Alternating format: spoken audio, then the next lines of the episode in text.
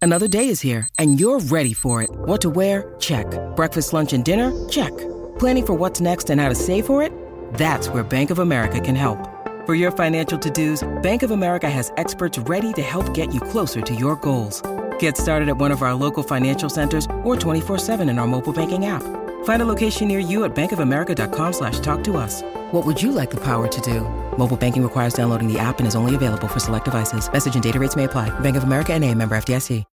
When you need mealtime inspiration, it's worth shopping Kroger, where you'll find over 30,000 mouthwatering choices that excite your inner foodie. And no matter what tasty choice you make, you'll enjoy our everyday low prices, plus extra ways to save, like digital coupons worth over $600 each week. You can also save up to $1 off per gallon at the pump with fuel points. More savings and more inspiring flavors make shopping Kroger worth it every time. Kroger, fresh for everyone. Fuel restrictions apply. Capitalism Better Business for Good Life.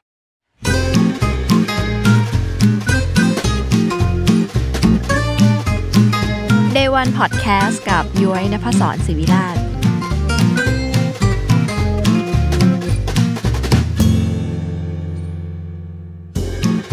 สวัสดีค่ะ กลับมาพบกับ Day One Podcast เพราะ Business ไม่ได้สร้างเสร็จภายในวันเดียว รายการที่หยิบเรื่องต้นทางของคนของแบรนด์มาเล่าให้คุณฟังกับย้อยนภศรศิวิราชบรรณาธิการจาก Capital นะคะ วันนี้ย้อยอยู่กับ Roof Hair ค่ะ จะมาชวนคุยกันถึงเรื่อง Day One ของ Roof Hair นะคะ ธุรกิจซาลอนที่เชื่อในเรื่องงานฝีมือ และการฝึกฝนและการให้เวลาขัดเกลาให้เราเก่งขึ้นในทุกๆวันนะคะ เพื่อส่งต่อมาตรฐานและทำให้วงการ ช่างตัดผมไทยเนี่ยทัดเทียมกับนานาชาติได้โอ้โหไปเจอกันทั้ง 3 คนดีกว่า สวัสดีค่ะ สวัสดี สวัสดีครับ ให้แนะนำตัวนิดนึง ผู้ฟังจะได้รู้ว่าใครเป็นใครอ่ะเริ่มจากพี่เต้ก็ได้ค่ะ เต้ครับสวัสดีครับ เต้วิพุตครับ จาก ค่ะ รูปแพรครับ ค่ะ สวัสดีครับ ผมเอิร์ธครับ พุทธิพงศ์ครับ จากรูปแพรเช่นกันครับ ค่ะ สวัสดีค่ะ ก้อยวรัญญาจากลูกแพรเหมือนกันค่ะ ทั้งสามท่านเป็น founder เลย ถูกเนอะ ครับผมจะพูดอย่าง นั้นก็ได้ ใช่ใช่ไหม คะก่อนจะไปเรื่องธุรกิจการเกี่ยวกับการที่มาที่ไปของสิ่งนี้ ขออยากอยากให้ทั้งสามท่านอัปเดตให้ฟังหน่อยว่า ช่วงเนี้ยเทรนด์การทำผมมันเป็นยังไงบ้าง มันมีมันมีเทรนด์ที่แบบเกาะไหมหรือว่าแบบ ค่อนข้างจะแตกมันคือมันต่างกับอดีตอะหรือปัจจุบันยังไงหรือเปล่า ให้พี่เต้ก่อน ผมคิดว่าตอนนี้อ่าจริงๆต้องต้องเล่าก่อนว่า เทรนด์ผมมันตามแฟชั่นอยู่แล้ว แล้วเป็นพาร์ทหนึ่งของแฟชั่น ซึ่งเทรนด์โลกตอนนี้ถ้าถามแล้วมันมันเลือนลางมากในเรื่องของเทรนด์ว่าเดี๋ยวนี้มันจำเป็นจะต้องมีเทรนด์เป็นซีซั่นโดยการกำหนดจากแบบดีไซเนอร์แบรนด์ไหนไหม หรือ หรือเปล่า แมกกาซีน ใช่ ให ไหม ม่ในหรือเปล่าครับ ตอนนี้มันกลายเป็นว่าทุกคนสามารถมีแรงบันดาลใจ หรือสามารถมี reference ของการแต่งตัวที่มันหลากหลาย มันไม่มีเชื้อชาติ มันไม่มียุคมาแล้ว เราอาจจะเห็นไอเทมอะไรบางอย่างที่แต่ก่อนมันดูเชยมากถ้าหนังสือแฟชั่นบอกว่ามันเชย ก็คือเชย ใช่ แต่ในปัจจุบันผมคิดว่าเมื่อคนมี self actualization ของตัวเองแล้วจริงๆ เขาสามารถหยิบอะไรทุกอย่าง มาทำให้เข้ากับตัวเองได้ ซึ่งผมเองก็เป็นหนึ่งหน่วยที่มันก็เปลี่ยนไปตาม movement แบบนี้ของโลกครับ อืมพี่เอิร์ธอะค่ะ คิดว่ามันมีเทรนด์ไหม ก็คล้ายๆกันนะครับ กับพี่เต้ที่บอกว่า เดี๋ยวนี้สื่อมันเยอะ ไม่ว่าจะเป็น YouTube หรือว่าจะเป็นอะไรที่สามารถเด็กรุ่นใหม่ เดี๋ยวนี้เขาสามารถสัมผัสได้ สามารถเข้าถึงได้โดยที่แบบว่าเขาจะเลือกที่จะเชื่อในแบบนี้เขาก็จะเป็นตัวเองในแบบนี้ แต่ถามว่าเทรนด์มันมีจริงๆไหมมันมันมีนะเพราะว่าอ่ะอย่างเคป๊อปอย่างนี้ใช่ไหม อ่า ที่เราเห็น หรือญี่ปุ่นเองที่แบบเริ่มมินิมอลลิซึมหรืออะไรประมาณเนี้ยฮะที่สัมผัสได้จากที่เป็นลูกค้าที่ร้านนะฮะ อืม ก็ก็จะเป็นเทรนด์ประมาณนี้ในตอนนี้เป็นเอเชียนสตรีทซะเยอะครับผม พี่ก้อยอะค่ะ อ่าคิดว่าทางอย่างแบบจริงๆ เห็นด้วยกับพี่ทั้งสองคนแล้วก็อ่าซีรีส์เกาหลี อ่า อะไรอย่างเงี้ยจะแบ มี บ อิทธิพลเนอะ ใช่มีอิทธิพลมาก เพราะว่าบางทีในในซีรีส์อะเขาจะชอบมีไทยอินพวกของแอลทาลิป ค่ะ ไดร์เป่าผม อะไรอย่างเงี้ยก็คือสามารถแบบพลิกแต่ละอย่างแบบคือคือพอมันมีสื่อหลายอย่างเงี้ยค่ะ มันก็คือคนก็เห็นแล้วมันแบบเฮ้ยเอออยากได้อะไรอย่างเงี้ย มันจะบอกว่าเป็นเทรน ก็ได้ เพราะว่ามันก็เป็นสิ่งที่แบบพอเห็นแล้วมันว่าจับต้องได้แล้วมันสื่อได้อะไรอย่างเงี้ยค่ะ ก็ เออ ประมาณ จะสนุกดีนะครับ เดี๋ยวนี้มันเปลี่ยนเร็วมากๆ ใช่ แบบ ใช่ ว่า ใช่ เดือนนี้อยากเป็นคนนี้เดือนหน้าอยากเป็นอีกคนหนึ่งแล้ว เออ อะไรอย่าง ผ เงี้ย มมองผมมองว่าเทรนด์ตอนนี้มันเหมือนมันมันเมิร์จเข้าไปกับไลฟ์สไตล์มากกว่า อืม คือมันไม่มีเทรนด์ที่ทุกคนจะต้องมาบอกว่าเฮ้ย ตามๆกัน เราทั้งโลกถ้าอยากจะทันสมัย อืม เราต้องไปในดิเรกชันนี้อะไรเงี้ย ค่ะ แต่มันกลายเป็นว่ามันมันรวมคนทุกแบบทุกทุกยังไงดีเหมือนคน เป็น ค อะไร น ก็ได้ เออเป็นอะ ค ไร น ก็ คนเดียวอาจจะเป็นได้สี่ฤดู อ่า อะไรอย่างเงี้ยแต่ว่า ซึ่ง พร้อม มัน ที่จะเปลี่ยนได้ตลอดเวลา มันเป็นข้อดีกับข้อเสียของกับธุรกิจเราไหมคือบางทีเราอาจจะ ถ้าเป็นสมัยก่อนที่แบบว่ามันมีทรงผมเดียวที่ทุกคนฮิตเหมือนกัน ดังนั้นเราสามารถอาจจะเตรียมก่อนว่าจะตัดทรงนี้ให้ทุกคนด้วยความเชี่ยวชาญของเราบางอย่าง แต่พอมันมีการแบบเส้นมันเบลอมาก ทุกคนอยากได้อะไรบางอย่างที่มันไม่เหมือนกันเลย วันหนึ่งอาจจะตัดผมคนไม่เหมือนกันอะไรเงี้ย มันทำให้เราทำงานง่ายขึ้นหรือยากขึ้นหรือเปล่า ผมมองว่ามันก็เป็นได้ทั้งเทรดแล้วก็เป็นได้ทั้ง opportunity อ่า ซึ่งเราควรที่จะดึงมันมาเป็น opportunity แล้วก็ทำให้มันเวิร์กให้ได้ครับ ยังไงคะพี่เดช ก็อย่างเช่นแทนที่ถ้าเป็นวิธีเก่าคือ ช่างผมอาจจะต้องศึกษาเทรนด์ ค่ะ ดูว่าตอนนี้มันมีมันมีสไตล์ใหม่ ๆ อะไรมา แต่ในปัจจุบันผมกลับมองว่า เราควรจะมองเข้าไปในหน่วยที่เล็กกว่านั้น คือเราต้องไปเข้าใจ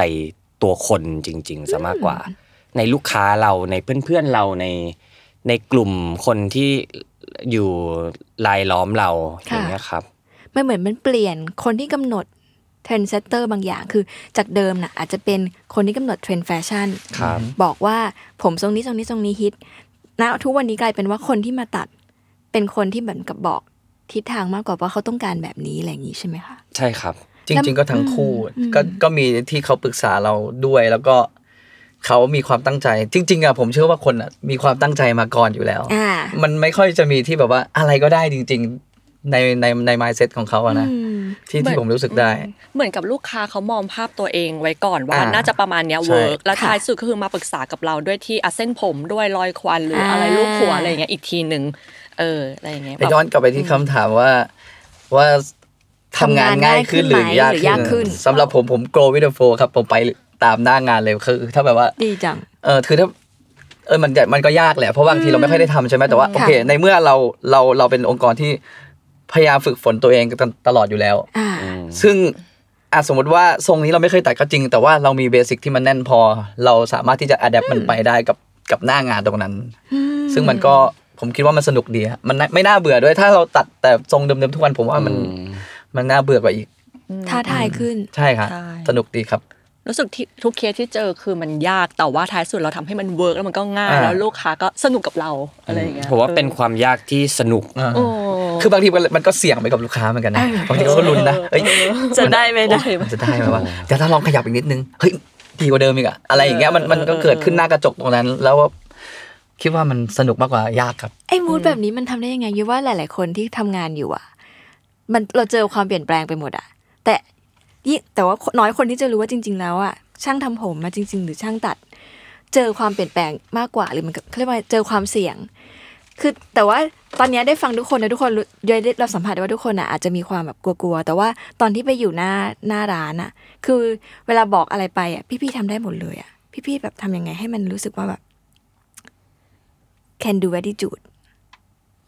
แม้ว่าบางที ผมว่า เจอลูกค้ามามันจะแบบอะไรวะเนี่ย อันดับแรกคือ เออ know how ก่อนถูกไหมครับ ใช่ ก็คือความรู้ที่เรามี อืม สะสมเครื่องมือเอาไว้ในตัวเองเยอะ อืม ๆ แล้วพอเจอโอกาสที่จะได้ใช้มันบางทีเราเราไม่รู้หรอกว่าเรามีอยู่อะแต่พอลูกค้ารีเควสมาอย่างเงี้ยเฮ้ยเราเคยดู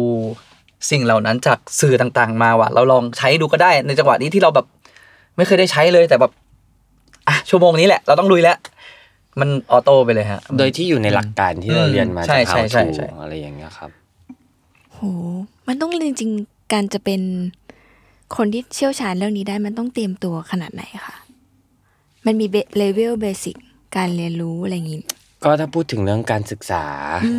หรือในงานวิชาชีพช่างทำผมเองจริง ๆ ก็ต้องยอมรับว่าเมืองไทยเราไม่ได้มีพาดเวที่มัน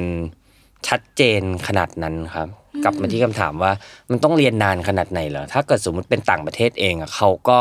สมมติถ้าจบม .6 มา ค่ะ คนที่อยากจะเป็นช่างทำผมจริง ๆ ก็คือไม่ต้องไปเรียนมหาลัยแล้ว อ่า ทุกคนก็เข้าไปโรงเรียนเสริมสวยได้เลย ซึ่งส่วนใหญ่มันก็จะใช้เวลาประมาณ 2 ปีถึง 3 ปี เรียนจบมาได้ใบประกาศ เอาใบประกาศไปสมัครงานเป็นผู้ช่วย อ่า การเป็นผู้ช่วยก็ขึ้นอยู่กับแต่ละประเทศอีกว่าเขามีกฎหมายยังไง หรือเขามีนอมยังไงในแต่ละประเทศ อย่างเช่นเท่าที่ผมเคยได้ยินมาอย่างแบบ ถ้าเป็นเกาหลีเองอาจจะประมาณ 5 ปีถึง 10 ปี ในการเรียนรู้ประสบการณ์จากการที่เป็นผู้ช่วย แล้วเมื่อเป็นผู้ช่วยปุ๊บถึงจะได้ขึ้นเป็นช่างครับ โห คือมันมีเขาเรียกว่าไงอะมันมีมาตรฐานของมันอยู่ ครับ มันมีเรื่องราวที่มันต้องเรียนแล้วก็ส่วนหนึ่งที่ผมคิดว่า จะเรียกว่ายากไหม มันก็เรียกว่าท้าทายดีกว่า คือ งานตัดผมมันไม่เหมือนแบบ ฉันไปเรียนอบขนมปังมาถ้ากินได้ก็กิน ทำอร่อยแหละ กินไม่ได้ก็โยนทิ้งไป อ่า อะไรอย่างเงี้ยแต่ผมมันคือแบบมันอยู่บนหัวไปอีกสักระยะหนึ่งคือถ้าตัดแล้วมันพลาดปุ๊บมันก็ต้องรอให้มันยาวขึ้นมาอะไรอย่างเงี้ยครับ มันก็เลยถามว่ามันถามว่ามันจะมีช็อตคัดสำหรับคนที่แบบว่า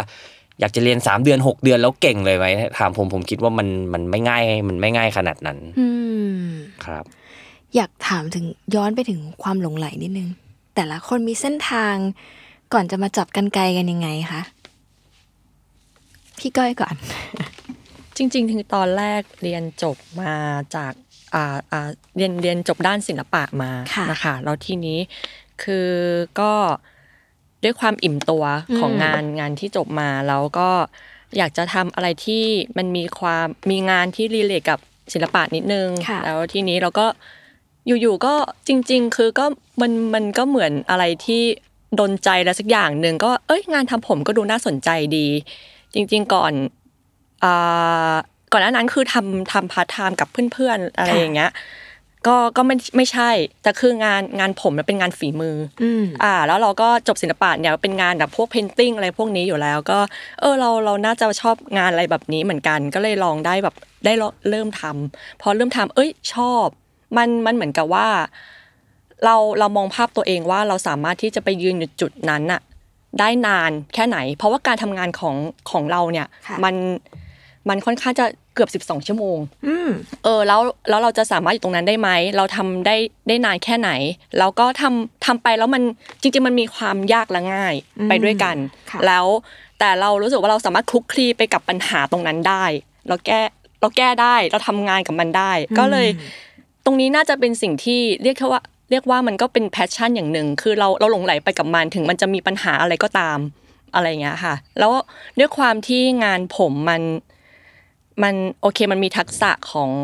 ของศิลปะเข้ามา เราอาจจะบอกว่าอย่างเรื่องการตัดผมอะไรเงี้ยมันมันต้องมีอิมเมจในหัว แล้วก็เพื่อที่ไปคุยกับลูกค้าอะไรเงี้ยแล้วเป็นงานที่จบในงานไม่ไม่ไม่ต้องแบบ กลับเอา กลับไปไป ด้ ทำอะไรอย่างเงี้ยเออเราเราจะชอบอะไรแบบนี้ก็เลยบอกว่า มันตรงกับจริตของเราเองด้วย แล้วก็เอ่อมันก็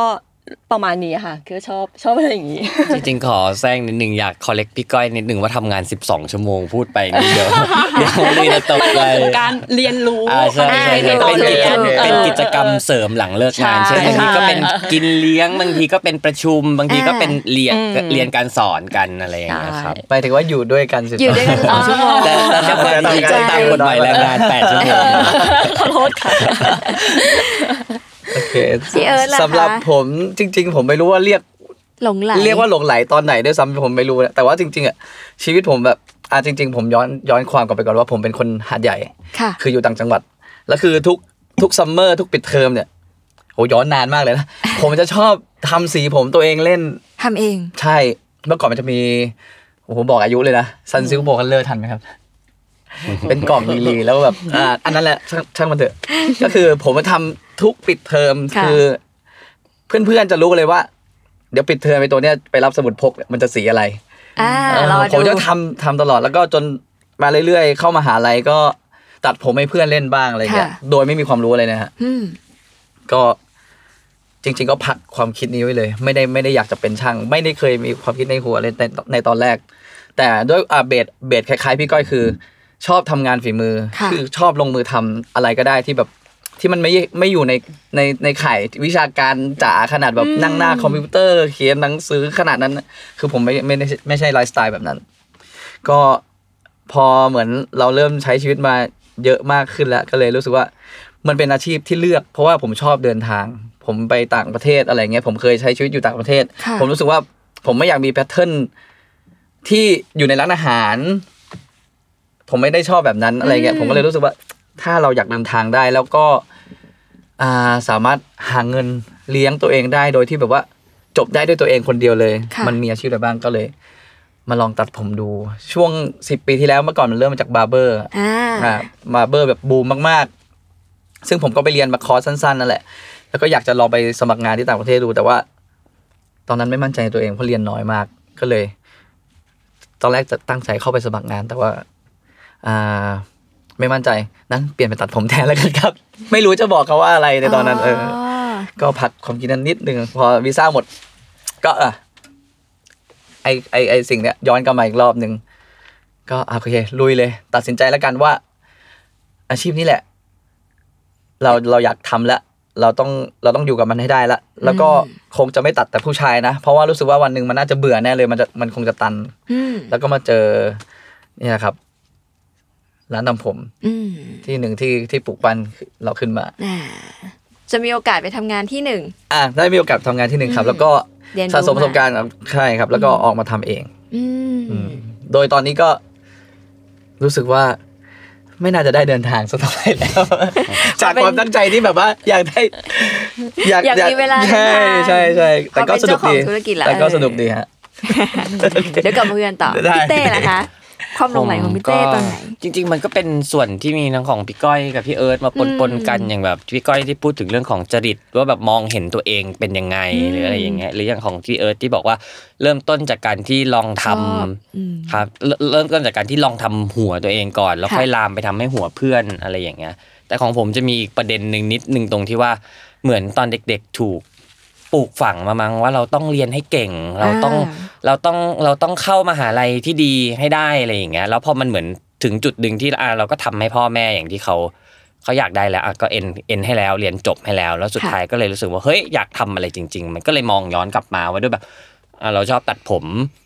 ทำผมตัวเอง ตัดผมให้เพื่อน ตอนนั้นก็ยังไม่มีความรู้เหมือนกับเหมือนกับทุกคนแหละ แล้วก็รวมไปกับจริตของพี่ก้อยที่เรามองว่า เอ้ย เราเห็นตัวเองว่า ถ้าเราไปยืนอยู่ในตำแหน่งเนี้ย มันจะเป็นงานที่เราคิดว่าเราจะอยู่ได้ ครับ น่าสนใจมากคือในยุคสมัยก่อนที่การที่ใครสักคนจะยกมือบอกคนรอบตัวว่าเนี่ย เราจะไปเป็นช่างทำผม มันต้องเจอกับสายตา จากใครไหมว่าแบบเหรอวะ มันจะดีเหรอวะ มันมีสายตาอย่างนั้นมาถึงพวกเราบ้างไหม มีส่วนตัว เอาจริง มี ๆ ส่วนตัวเอง มี ก็เคยคิดด้วยซ้ำในสมัยที่แบบ เคยเป็นคนแบบนั้น ใช่ ใช่หมายถึงว่า หรอ เด็กมากๆนะ แบบก็ด้วยอย่างที่พี่เต้บอกว่าสังคมที่แบบต่างจังหวัดเนี่ยที่ ค่ะ ผมเคยเจอมาเขาก็จะแบบเอ่อต้อง ไปทำข้าราชการ คุณ ไหม มอนะ เออ ต้องวิศวกรนะ ต้องแบบ ตำรวจ ไปสายวิทย์ นะ อะไรแบบนั้น เอออ อะไรเงี้ยผมก็ไม่อยากจะลงไปลึกเท่าไหร่ แต่ว่า พอมันมาสายนี้แล้วแบบ เราก็รู้สึกว่า เมื่อก่อนมันดูไม่มีค่าสำหรับคนยุคนั้น แต่พอมาถึงปัจจุบันผมรู้สึกว่า พอโตขึ้นนะผมว่าทุกอาชีพมันน่ะมันมีความ มันต้องมีศาสตร์ของอาชีพ แต่ละอาชีพที่ลึกจริง ๆ แล้วถึงจะทำได้แบบนั้นไม่ใช่ว่า ใครอยากจะคิดว่าจะมาทำก็ทำได้อะไรเงี้ยผมว่า ตรงเนี้ยควรให้เกียรติทุกอาชีพค จ รับ ริงจริงพี่พี่ๆมีอะไรอยากเสริมไหมคะ เจ คิด ออะไร ว่า กันมา คิดว่าการใช้ชีวิตเหมือน อืม เหมือน มันมีศิลปะของการใช้ชีวิต อ่า แล้วเมื่อศิลปะนั้นมันแอพพลายไปกับทุกอาชีพเลย มันก็สามารถเป็น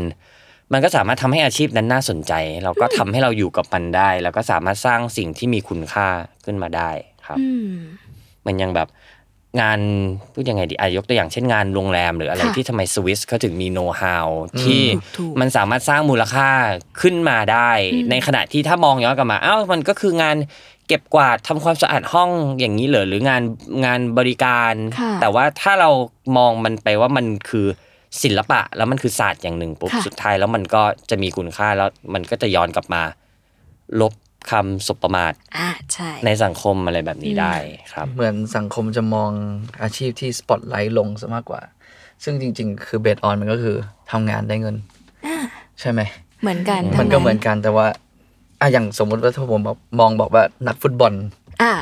นักฟุตบอลต่างชาติ นักฟุตบอลอังกฤษอย่างเงี้ย ซึ่งถ้ามองในสังคมไทยก็คือ พวกคุณก็แค่เอาไปเตะฟุตบอลนะ เออ แต่ว่าไม่เห็นต้องทำอะไรแบบยิ่งใหญ่ขนาดนั้นเลย แต่ว่า เขาจะโอ้โหเป็น กว่าจะเขา มี จะ ชื่อ อยู่ เสีย ต ง รง มี นั้ อะไร นได้ ใช่ แต่ว่า เนอะ สุดท้ายนั่นแหละย้อนกลับไปเบื้องหลังที่เขาจะไปถึงตรงนั้นได้ ไม่ว่าเขาจะทำอะไร แต่ว่าเขาต้องซ้อมเขาต้อง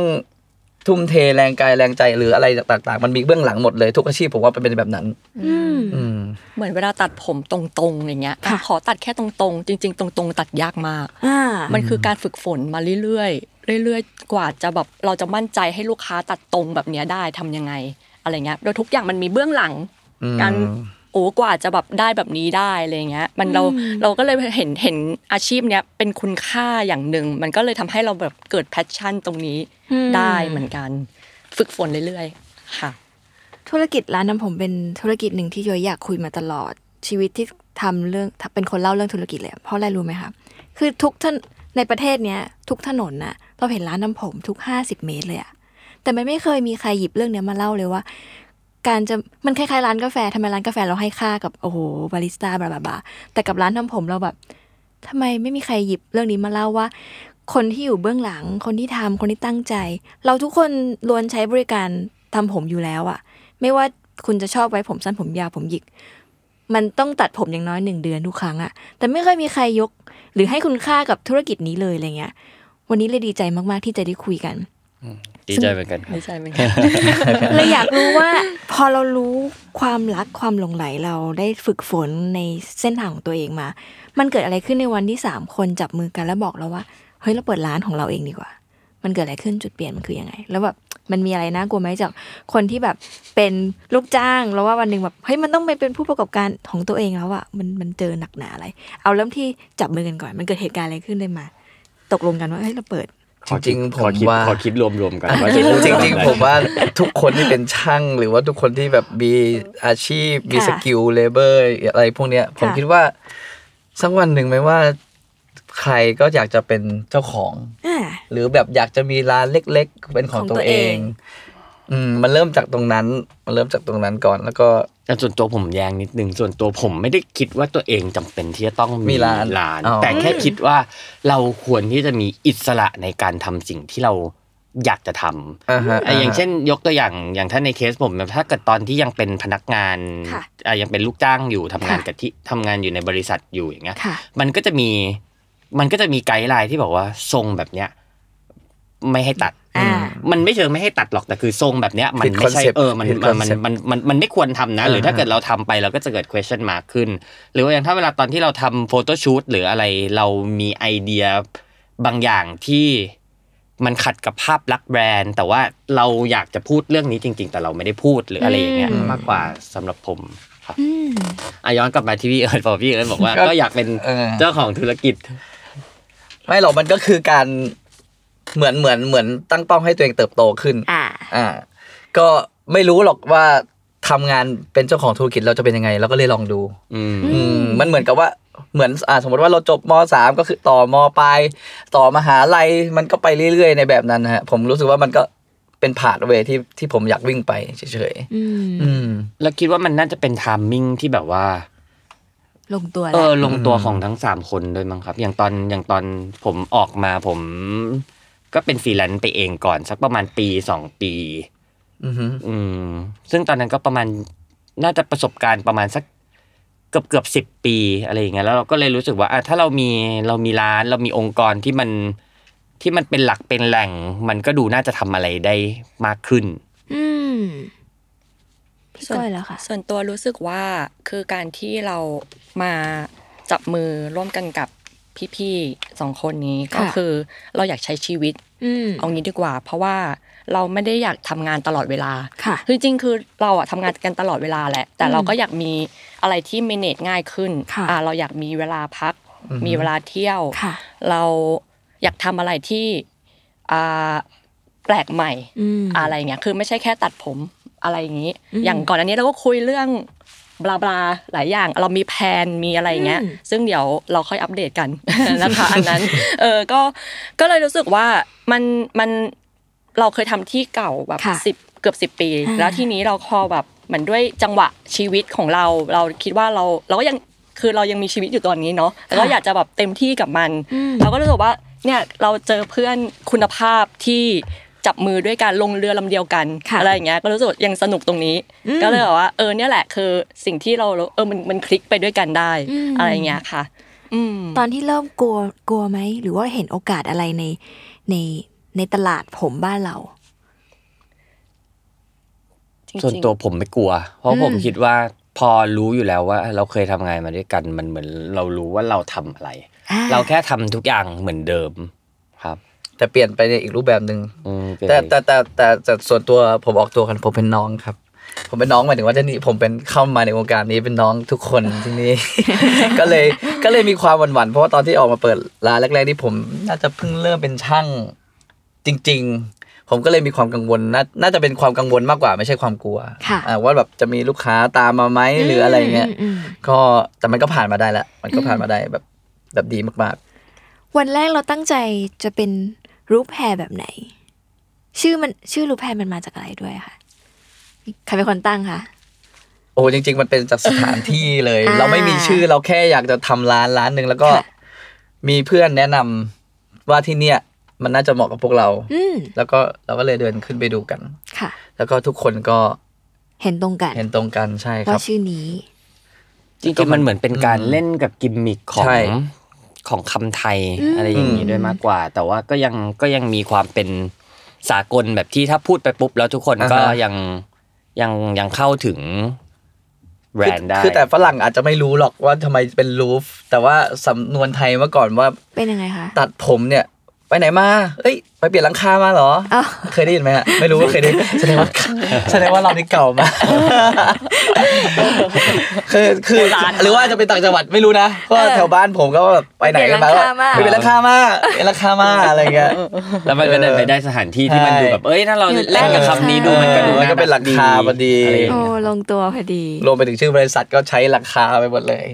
เหรอคะ ใช่ น่ารั ก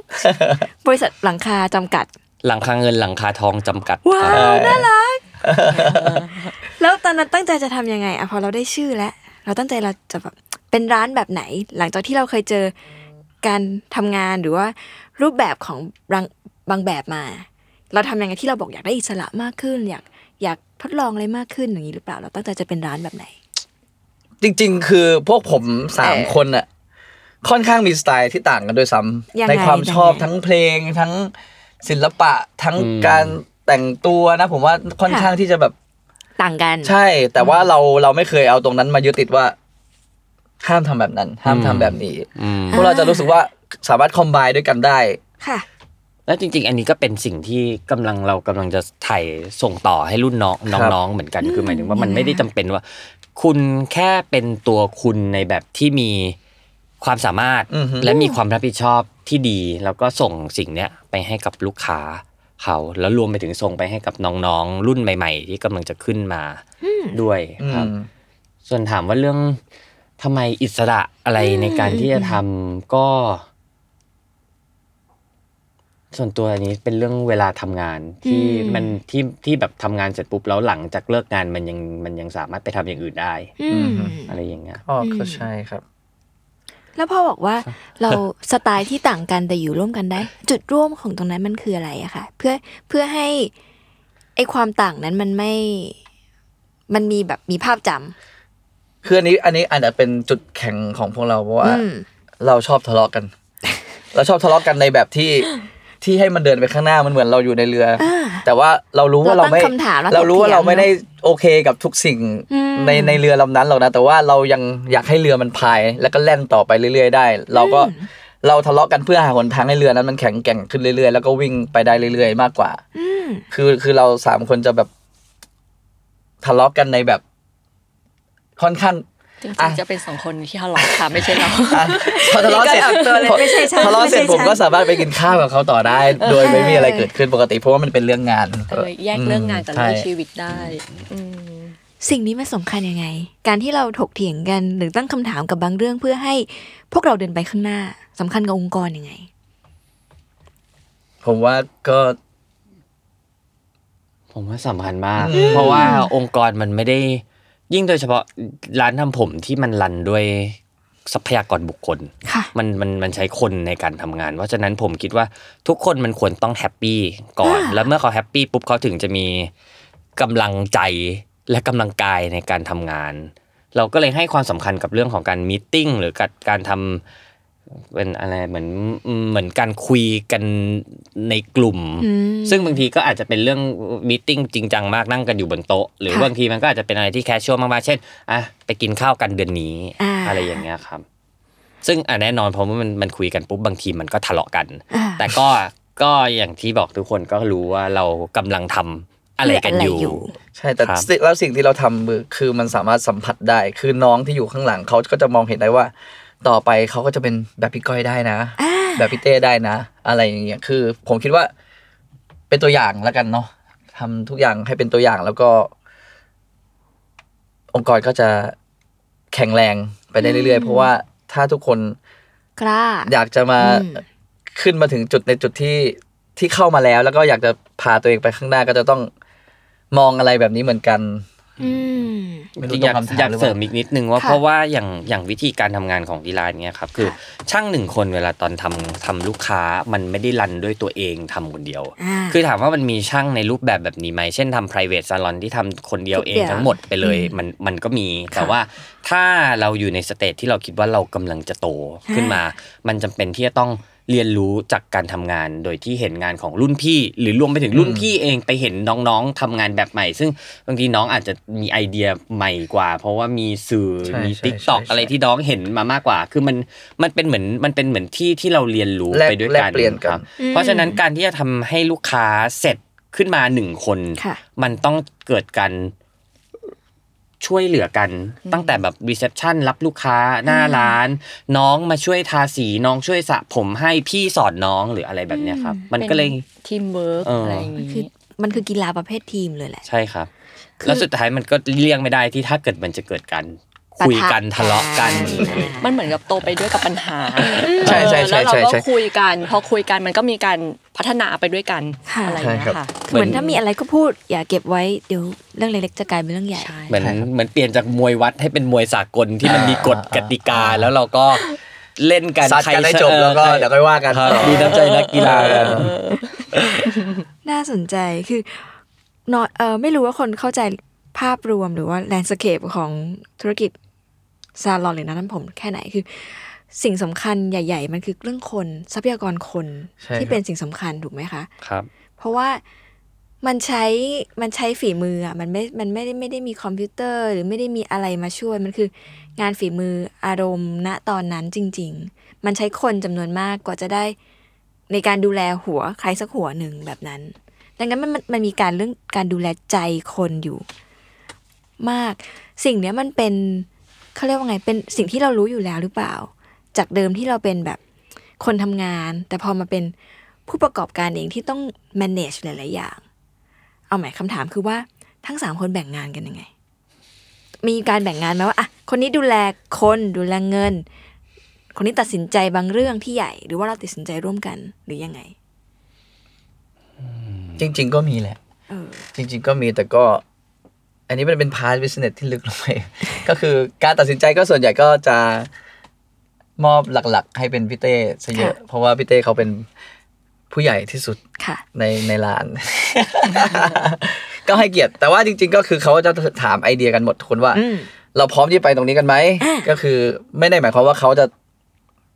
เปรียงปร้างทุกอย่างอยู่คนเดียว ค่ะ เขาก็จะพูดคุยภาพรวมกันทั้งทั้งหมดครับ แล้วก็ส่วนการแบ่งหน้าที่ก็เป็นเรื่องของอ่าสมมติมีสองตอนนี้มันมีสองสาขา ก็ ค่ะ แบ่ง ผมดูแลไปสยาม อืม พี่ก้อยก็ดูแลสุขุมวิทอะไรประมาณเนี้ยครับ อืม หลังบ้านก็คุยกันตลอดเวลา คือถามว่ามันแบ่งไหมตั้งแต่เดวันที่มา ค่ะ ทำงานผมคิดว่ามันไม่ได้แบ่งที่ชัดเจนขนาดนั้น เพราะว่า อืม ตอนเริ่มร้านจริง ๆ คนมันก็น้อยมาก อ่ามั มันแทบ ใช่ จะแบบ ใช่ ทุกคนทำกันทุกอย่างไปเลย ใช่ใช่ อ่า แล้วก็ อันนี้อันนี้อันนี้อันนี้ไม่รู้ไม่รู้ว่าคนอื่นคิดไหมแต่ส่วนตัวผมผมจะชอบเป็นคนที่อยากให้ลอง อยากให้ทุกคนลองทำทุกอย่างไปก่อน แล้วถ้าเกิดมันไม่เวิร์กจริง ๆ ก็ค่อยหาแพลน B หรือหาทางออกไป อย่างยกตัวอย่างเรื่องง่ายๆ เช่นแบบอย่างเรื่องโซเชียลมีเดียก่อน อืม อันนี้ อืม ผมพี่เอิร์ธพี่ก้อยก็เคยทำด้วยกันมาทั้งหมดแล้วสักพักรู้สึกว่าเฮ้ยมันไม่เวิร์กว่าลองเปลี่ยนเป็นให้พี่ก้อยดูแลคนเดียวไปเลยทีหนึ่งไหมพอไปถึงจุดหนึ่งเฮ้ยลองเปลี่ยนมาให้พี่เอิร์ธดูหรืออะไรอย่างเงี้ยเราก็เปลี่ยนสลับสลับมือกันมา สุดท้ายก็ ครับ ให้คนอื่นท ได้ลองแล้วได้รู้แล้ว ำเพราะว่าเพราะว่าเพอ่ะราะว่า มันต้องบังคับ ลองก่อน เยอะลูกค้ามันก็จะโหลดไป แล้ว เรื่อย่อายๆงแบบ แล้ว อ ก็ ย่างตอนแรกเรื่องการเงินอะไรอย่างเงี้ยก็ อ่า ทุกคนก็ใหม่มาก ค่ะ อ่าก็ก็ลองทำกันไปก่อนแต่สุดท้ายพอมาลองทำแล้วแบบโอเค เราเข้าใจคอนเซปต์ว่ามันประมาณนี้แต่ว่าจ้างเถอะ อย่างอย่างที่อย่างที่พี่ก้อยบอกว่าโตไปกับปัญหาครับ ครับ ใช่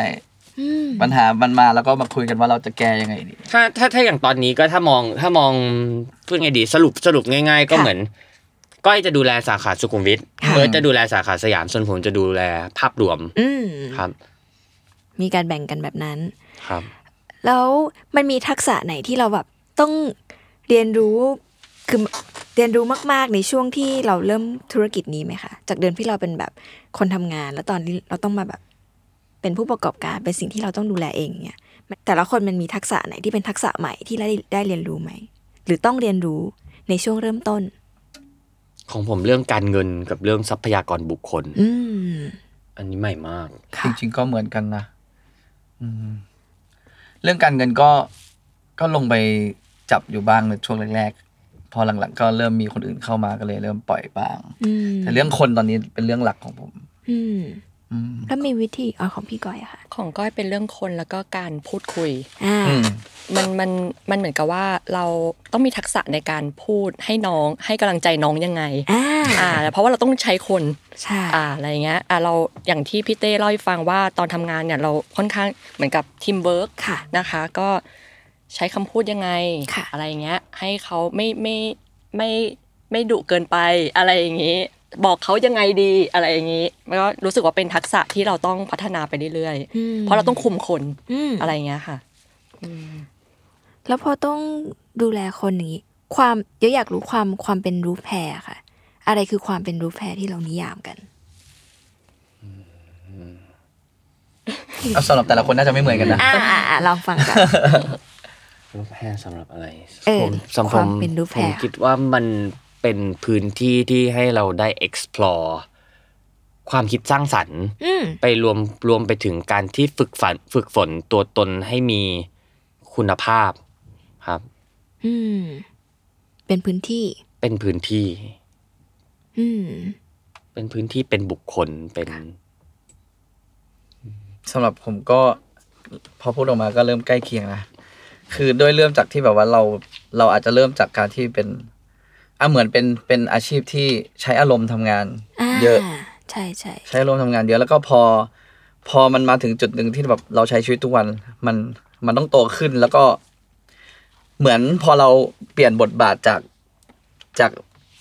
อ่าพนักงานทั่วไป แล้วก็เปลี่ยนมาเป็นเจ้าของกิจการ มันก็กลายเป็นว่าอยู่ดีๆเราก็ต้องปรับเปลี่ยน mindset ตัวเองสมัย ะ โดยที่แบบว่า เฮ้ย วันนี้เป็นยังเป็นแบบนี้อยู่เลยพรุ่งนี้เป็นอีกแบบหนึ่งแล้วอะไรเงี้ยเราเราเหมือนกับว่าที่เราเนี่ยที่ที่ตรงเนี้ยมันเป็นที่ที่เราจะเรียนไปพร้อมกับน้องๆคนอื่นด้วยซ้ำว่า อืม เออเราจะต้องโตขึ้นยังไงในบทบาทนี้ แล้วก็รวมไปถึงว่า ตอนที่เราเป็นแบบนั้นเรามอง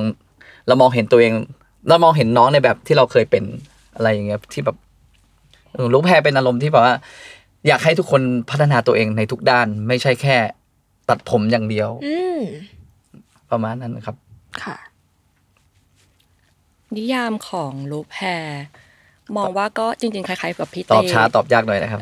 ตอบไปหมดแล้ว เป็นเป็นสเปซของการเรียนรู้ และ อ่ายิ่ ยิ่งเป็นทางศาสตร์ของการทำผมด้วย อืม เราก็อยากให้ความสำคัญของงานทำผม คือพอน้องจริง ๆ น้องรุ่นใหม่ที่จริงๆทุกคนเลยที่เข้ามาเนี่ยไม่มีใครจบทำผมมาก่อน ค่ะ หรือบางคนอาจจะแบบมีเคยไปทำตามร้านอื่น ๆมาก่อนมาก่อนเงี้ยค่ะ ค่ะ อ่าก็ท้ายสุดก็ต้องมาเรียนกันใหม่ อืม อะไรอย่างนี้ ทีนี้คือเขาเราก็เหมือนกับเห็นฮะเราเราเราทำงานกันแบบนี้อยู่แล้วแหละ แล้วอย่างเงี้ยเราก็รู้สึกว่าเราเราก็คือเขาชอบที่การเรียนรู้ของเราหมายถึงว่าการเรียนการสอนเราค่อนข้างจริงจัง ค่ะ ใช่แล้วคือเขาก็จะสามารถที่เอ่อเหมือนพัฒนาตัวเอง ไม่ใช่เหมือนอย่างที่พี่พี่เอิร์ธบอกก็คือ นอกจากที่จะมีเรื่องทำผมแล้วก็จะมี ค่ะ เรื่องของทางอื่น อืม พอมันมีการเรื่องเรื่องของการเรียนรู้ตรงเนี้ยมันเลยเป็นจุดเด่น แล้วก็แบบ เป็นนิยามของของรูปแพทที่แบบคนภายนอกเขามองนะคะ ว่าแบบเออแบบว่าเหมือนเรามีเสน่ห์แบบตรงเนี้ย น้องๆบางคนในร้านเรียกว่าโรงเรียนสร้างคนนะ เหมือน AF โรงงานสร้างคน เออจริงๆมันเป็นเอเอเอฟเอลเหมือนกัน โรงงานสร้างคนโรงงานสร้างคน อืมเหมือนเป็นพื้นที่ที่ให้โอกาสคนจริง ๆ ทีนี้มันมี DNA คนแบบเราไหมคะ คือมันเราโยคิดว่าคนมันคงมีคนจำนวนมากที่แบบอยากเข้าโรงเรียนนี่แหละ ครับ อยากเข้ามาทำงานด้วยแต่ว่ามันก็มันจะรับทุกคนก็คงไม่ได้ มันอาจจะต้องมีบางสิ่งบางอย่างที่เราวัดเป็นมาตรฐาน มันมีไหมเรื่องเนี้ยมันมี DNA ไหมว่าแบบเฮ้ยอย่างเงี้ยคนแบบนี้คือคนรู้แผลคนแบบนี้อาจจะไม่ได้เหมาะกับเรา เขาต้องเป็นคนแบบไหน เขาต้องมีสไตล์จัดจ้านมาแตะเกิดหรือเปล่า อันนี้ผมตอบพาร์ทผมก่อนแล้วกัน ส่วนตัวผมรู้สึกว่าเป็นคนที่เวลาสัมภาษณ์คนปุ๊บจะ อ่า พอพอมีพอมีอย่างที่คุณย้อยบอกว่าแบบอ่ะมีเช็คลิสต์อะไรประมาณนี้ เออมีไหม แต่พอ คะ สุดท้ายตามเช็คลิสต์ทั้งหมดมาปุ๊บแล้วไม่เวิร์ก อ่าเคยลองเคยลอง ใช่ เช็คลิส เคย ต์ ล แล้ อ ว งแล้ว แล้วสุดท้ายผมก็เลยรู้สึกว่าการสัมภาษณ์ผมโยนให้คนอื่นเป็นคนตัดสินใจดีกว่า คือพอเราเริ่มทำงานกันมา เราก็อ่ะเริ่มเป็นผู้ใหญ่แล้วกัน ค่ะ แล้วเราก็เริ่มอ่าผ่านประสบการณ์การสัมภาษณ์มามามามาสักระยะหนึ่งผม ค่ะ คิดว่า ลอง เอาง่าย ๆ เลยคือลอง ผมว่าหลักการที่คนที่จะทำงานได้ ผมว่าต้องเข้ากับคนอื่นได้ เริ่มจากการเข้ากับคนอื่นได้ก่อน ผมว่าการเรียนรู้อะผมว่าใคร ๆก็สามารถเรียนรู้กันได้ แต่ถ้าเข้ามาแล้วไม่สามารถเบลนอินไปกับองค์กรได้เขาก็จะเฟดตัวออกไป อยู่ไม่ได้เนอะ ใช่ เสริ ค ม บ พี่เอิญนิดหนึ่งดีกว่า จริงๆ พอพูดมาแบบเนี้ยปุ๊บที่ร้านมันก็มีแมคานิกประมาณหนึ่งที่มันก็ไม่ใช่ว่าเราเลือกคน ค่ะ แต่ อืม คนมันก็จะถูกเลือกด้วยด้วยวิธีการทำงานของที่ร้านด้วย ใช่ครับ อธิบายยกตัวอย่างเช่นส่วนอย่างที่พี่เอิร์ธบอกว่าพอน้องมาสมัครงานปุ๊บ ค่ะ เราก็ไม่ได้ตัดสินขนาดนั้นหรอกว่าต้องรูปร่างหน้าตา อืม แบบ ไม่มี ไหน ต้องต้องอย่างไงอ่ะแต่อย่างแต่อย่างน้อย attitude ในเรื่องของงานบริการต้องมีต้องมีความเรียนต้องมีจิตใจที่รู้สึกอยากจะเรียนรู้ อืม ครับแต่พอทุกคนเข้ามาลองทำงานปุ๊บอย่างที่ร้านจะให้จะมีวิธีคือให้เป็นพาร์ทไทม์ไปก่อน อ่า แล้วเมื่อผ่านผ่านช่วงเวลาพาร์ทไทม์เท่าไหร่เท่าไหร่ แล้วผ่านตามเช็คลิสต์เช่นต้องสระผมได้ต้อง ค่ะ ต้องคุยกับลูกค้าเป็นต้องอะไร เสร็จปุ๊บทีเนี้ยถึงจะค่อยเริ่มเข้าระบบมาเรื่อย อ่า ๆครับ ก็จะคอยเช็คน้องตลอดเวลาว่าเป็นยังไงบ้าง อืม ทำงานผ่านมาหนึ่งเดือนแล้ว รู้สึกยังไง อยากจะไปต่อไหม อืม หรือว่าอะไรยังไง ก็ต้องคุยกัน แล้วเนี่ยสุดท้ายก็คือถ้าใครที่มันไม่ฟิตอินกับระบบนี้จริง ๆ ก็สุดท้ายก็ก็ออกก็ออกไปหมายถึงว่าเราก็ แยก เรา ย้ายกั ก็ นได้ จาก ด้วยดี ลาเออด้วยด้วยด้วยกันด้วยดี มันคือ รับ เคมีด้วยเนาะมันถือ ใช่ ว่า ครับ มันมีเคมีที่ต้องอยู่ด้วยกันให้ได้ เพราะมันคือทำงานประเภททีม ใช่ ที่ ครับ บ อก ต่อให้สมมติว่าอาจจะเก่งตรงกับเช็คลิสต์ทุกอย่างใจบริการที่ดีบลาบลาบลาแต่ว่าสุดท้ายมันคือการอยู่ใช้ชีวิตอยู่ด้วยกันมากกว่า ใช่ 12 ชั่วโมง ใช่ใช่ ครับ ใช่ไหมคะ หรืออย่างบางน้องบางคนที่แบบจบคล้ายๆพี่ก้อยอย่างเงี้ยจบ ค่ะ สายศิลปะมา อ่ามีพื้นฐาน คิดว่าชอบทำงานชอบชอบทำชอบสร้างสร้างสรรค์ ค่ะ สิ่งใหม่ๆแต่สุดท้ายพอมันพอพอมาทำงานจริงปุ๊บมันกลายเป็นว่า ความคิดสร้างสรรค์มันอาจจะได้ใช้แค่ประมาณสัก 30%แต่ 70%มันคืองานบริการ บริการ งานเซอร์วิสที่มันต้องอยู่กับคน บางคนก็แบบเพิ่งมาเพิ่งมาเรียลไลซ์ว่าอ้าวจริงๆ มันมีเรื่องอื่น ฉันไม่ได้ ที่ต้อง ฉันไม่ได้อยากอยู่กับคนแปดชั่วโมงต่อวันนี่นาอะไรอย่าง พอ เงี้ย โตขึ้นก็จะรู้ว่าคอมเมอร์เชียลสำคัญที่สุด มันมีเรื่องไหนบ้างไหมคะที่คนอื่นเขาไม่ทำแต่เราทำ อันนี้หมายถึงว่าเป็นเรื่องของการทำผมหรือว่า ทุกเรื่อง ทุกเรื่องเลย ผมว่าพวกเราค่อนข้าง มีมายเซ็ตเรื่องการเมืองค่อนข้างชัดเจ น ไม่รู้ไม่รู้พูดไม่รู้พูดได้ไหม พูดได้พูดได้ค่ะคุณความเชื่อเรา อืม เพราะว่าอาจจะอาจจะเริ่มต้นจากการที่เราทำงานกับคนมั้งเราทำทั้งกับลูกค้า ค่ะ เองเราทำกับน้อง ค่ะ ๆเพื่อนร่วมงานด้วยกันเอง เพราะฉะนั้นเราก็จะแวลูคนมากๆ เราก็เลยมีความคิดทางการเมืองที่ค่อนข้าง เชื่อว่าทุกคนควรจะเท่ากัน ทุกคนควรจะมีสวัสดิการที่ดี ค่ะ ครับ แล้วก็กำลัง ไม่รู้พูดดีไหมพูดไปแล้วเนาะก็ก็ปล่อยไหลไปแล้วกัน ไปหเนอะลายเรื่ คือ อ ง เดี๋ยวถ้ามันไม่ควรก็ตัด คือ ออไปถ้ากถามคือถ้าถามว่าอย่างแบบร้านตัดผมร้านอื่น ค่ะ บางทีเขาอาจจะเขาอาจจะก็ไปพูดเรื่องแบบแฟชั่น ไปพูดเรื่องเทรนด์ไป ค่ะ พูดเรื่องเรื่อง sustainability อ่า หรืออะไร แต่ของเราเรามองว่าคนเป็น เท่ากัน เรื่องที่สำคัญ ค่ะ แล้วพอถ้าเมื่อคนสำคัญปุ๊บมัน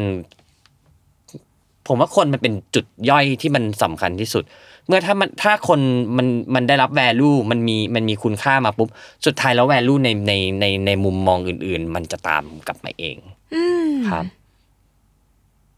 เหมือนเหมือนให้การศึกษาเลย เมื่อให้การศึกษาแล้วเดี๋ยวแวลูมันจะกลับมา เออมันก็ก็มันก็ใช่นะ แต่มันมันก็ไม่ใช่แค่การศึกษาอย่างเดียว มันก็รวมไปถึงแบบอ่าการมีสวัสดิการที่ดี อืม มี work life balance หรือมี หรือไอหรืออย่างแบบแค่วิอย่างพี่ก้อยที่พูดว่าอ่าวิธีการพูดกับคนยังไงที่ ไม่ใช่ว่าฉันคือเจ้านายไปสั่งเธอทำงานอะไรอย่างเงี้ยครับ ซึ่ง คือมัน า มัน จาก เป็นมันเป็นองค์กรที่บางทีผมก็โดนน้องดุเลย อืมอืมใช่ เพราะผมบางทีก็โดนน้องด่า ก็มี ใช่ใช่ใช่ เกิ ใช่ ดอ่า ก็ค่อนข้างที่จะ ก็ แบบ ต้องหมอบบางทีถ้า เออ ผิด มัน จริงก็ก็หมอบ มันเป็นเวทีของ ดีนะ ไอเดียฮะใช่ครับ มันไม่ควรจะมีบรรยากาศหรือยุคก่อนมัน มันต้องแบบเชื่อฟัง แต่แต่ไม่ใช่หมายถึงว่ามัน เออ มันมันมันมันเลยเถิดไปถึงขนาดว่า ขนาดว่าแบบเฮ้ยน้องจะเอาแบบนี้ต้องได้ไม่ใช่ไม่ใช่ คือมันต้องมีเพดานแกลบนิดหนึ่งว่าแบบว่าก็ต้องรู้ว่าเราทำอะไรกันอยู่ แต่ว่าหมายถึงว่า ถ้าถ้าเราเป็นคนที่เราทำอะไรแล้วว่ามันดูงี่เง่าหรือมันผิดเอง อันนี้คือเราก็ยอมรับได้ว่าน้องเขาก็มามาบอกได้นะอะไรเงี้ย อืมเหมือนเราให้เกียรติกัน ใช่ ใน ครับ การทำงาน ใช่ครับ ไม่ได้ คือ แปลว่า เดี๋ยวนี้ผมก็ไม่ ตำแหน่งเท่ากัน ไม่ อื เรียกใครว่า สมมติไปเจอกันข้างนอก หรือว่าอะไรเงี้ยผมก็ไม่จะไม่เรียกเขาว่าลูกน้องนะ อ่า ผมก็จะบอกอันนี้น้องที่ที่ร้าน อืม อะไรอย่างเงี้ย โอ้ ผมจะไม่ผมจะบอกผมไม่บอกว่าผมเป็นเจ้านาย ผมเป็นบอสหรืออะไรเงี้ยผม ค่ะ รู้สึกว่ามันมันเอาไปแล้วฮะ อืมไอเดียนี้หรือว่าวิธีหรือว่าแบบความคิดนี้มันเริ่มมาจากไหนทำไมเรารู้สึกว่าแบบ เฮ้ยมันต้อง มันต้องถึงเวลาที่เราต้องลุกขึ้นมาทำอะไรอย่างที่เราเชื่อจริง ๆ ในยุคหนึ่งคนแบบจะไม่ค่อยกล้าพูดเรื่อง เรื่องการคือเวลาพูดเรื่องการเมืองในที่ทำงาน คนก็จะเข้าใจว่าเฮ้ยมีการแบ่งฝักแบ่งฝ่ายอะไรเงี้ย จริง ๆ ในการเมืองในในนิยามของเรามันคือ มันคือค่าของคนที่มันแบบเท่ากัน ครับ ไอเดียนี้มันมาตอนไหนหรือแบบ รู้สึกว่ามันสำคัญ จริง ๆ มันเป็นผมว่ามันมันถ้าไม่พูดให้เป็นการเมืองมันก็ได้ เออ เหมือนกันนะ อ้อ ก็คือ มันคือ ก็ common นิสัย sense เหมือนกัน การ เนอะ อยู่ด้วยกันการอยู่ร่วมกัน อืม สมมติว่าเรามีบ้านหลังหนึ่งแล้วแบบ ค่ะ เฮ้ย ฉันเป็นพ่อ คุณต้องฟังฉันอย่างเดียว มันมันมันก็ไม่ใช่ใช่ไหมฮะ อืม ผมรู้สึกว่าคนเรามันก็มีความสามารถหลากหลาย มีไอเดียที่หลากหลาย ค่ะ มีความคิดที่ไม่เหมือนกัน อืม ซึ่งนั่นแหละ สุดท้ายคือเราเราอยากให้บ้านนี้เป็นแบบใดล่ะ ถ้าเราอยากให้บ้านนี้เป็นแบบ ยังไงดี อยากให้บ้านนี้มันมันเป็น เอาอย่าหลุดก็แหละว่ามาจากไหนเอามาจากไหน ก็มาจากนั่นแหละ มาจากสิ่งที่อยากให้บ้านนี้มันอบอุ่น ผมว่ามาจาก เออ มาจาก เออเออเออมาจากง่ายสุด เออ ก็คือ เอ เราทำงานกับคน Well-being เราอยู่กับ อ่ะ คน อ่ะอ่ะ เพราะฉะนั้นมันก็เลยมันก็เลย ใช่ มันก็เหมือนอยู่ดีๆ มันก็มันมันก็เราอยากเราเราอยากเราอยากเป็นยังไง เราอยากได้ยังไง เราอยากถูกทรีตยังไง เราก็เลยทำให้สิ่งเนี้ยกลับ อ่าโอเค กลับเข้าไป เรียกเราอยากมีชีวิตที่ตื่นอยากมาแล้วตื่นเอ้ยอยากตื่นมาแล้วมาทำงานทุกวัน อยากอยากมีความสุขในการทำงานทุกวัน อ่า เราก็เลยต้องสร้างบรรยากาศของบ้านเราให้มันน่าทำงาน ใช่ ส่วนหนึ่งรู้สึกว่าจากอันนี้ด้วยจากลูกค้าด้วยเหมือนกันนะ อ่า เพราะลูกค้าเนี่ยคือจริง ๆเขาอาจจะแบบตอนทำงานเขาเป็นอีกอีกแบบหนึ่งแต่พอมาหาเราเป็นอีกแบบหนึ่ง อืมอืมอืม อะไรเงี้ยัยงไง มันก็เลย คะ บอกว่าเนื้อป้ามันกลายเป็นมีความเท่ากันอะไรสักอย่างหนึ่งคือเขาไม่ได้แบบจะเหมือนกับยังไงดี บางทีแบบว่าคนที่จองมาเป็นเลขาอะไรเงี้ยแต่คือ เออ พอมาอยู่กับหน้าหน้ากระจกกับเราอ่ะคือคุยกันแบบเฮ้ย บางคน โอ ใหญ่ เเลย โต เออเออ เอ เอ อ อ เออรู้สึกว่าคือเขาเองเขาก็ไม่ได้ถือตัวกับเรา เราเองก็ไม่ได้ถือตัวกับเขาแล้วรวมกับบรรยากาศการทำงานด้วยเหมือนกัน อืม มันก็เลยคิดว่ามันมาจากอะไรดีอ่ะมันก็มวลของทุกคนนั่นเองนั่นแหละที่ที่ที่ช่วยทำให้มันเป็นแบบนี้ขึ้นมาได้ จะมา แอ จา บ ก ส ไหน ปอยนี่ว่าลูกค้า ลู รู ก ปรูปแพ้น่ารัก เรา อะไรนะ ต้องบอก ลูก ว่า ค้ารูปแพ้น่ารัก ด้วย เออเออเออใช่อืม คนไม่ได้เลือกรูปแฮร์แต่ว่า เออ รูปแฮร์เลือกคน เฮ้ย เกินไป คนถูกเลือกโดยรูปแฮร์ คมเฉย จริงคือเหมือนกับว่า ถ้าเป็นลูกค้าที่ต้องการการพี่นอบพะเนาเขาก็อาจจะไม่ได้เหมาะกับเราเขาก็ก็เลืก คือ ของเข มามากลางๆใส่กัน มาเป็น เออ ตัวเองใส่กันได้ที่นี่ อ่า ค่อนข้างที่จะแบบค่อนข้างโอเพน พอพูดถึงลูกค้าแล้วมันมีเคสที่ประทับใจมากๆไหมของแต่ละคน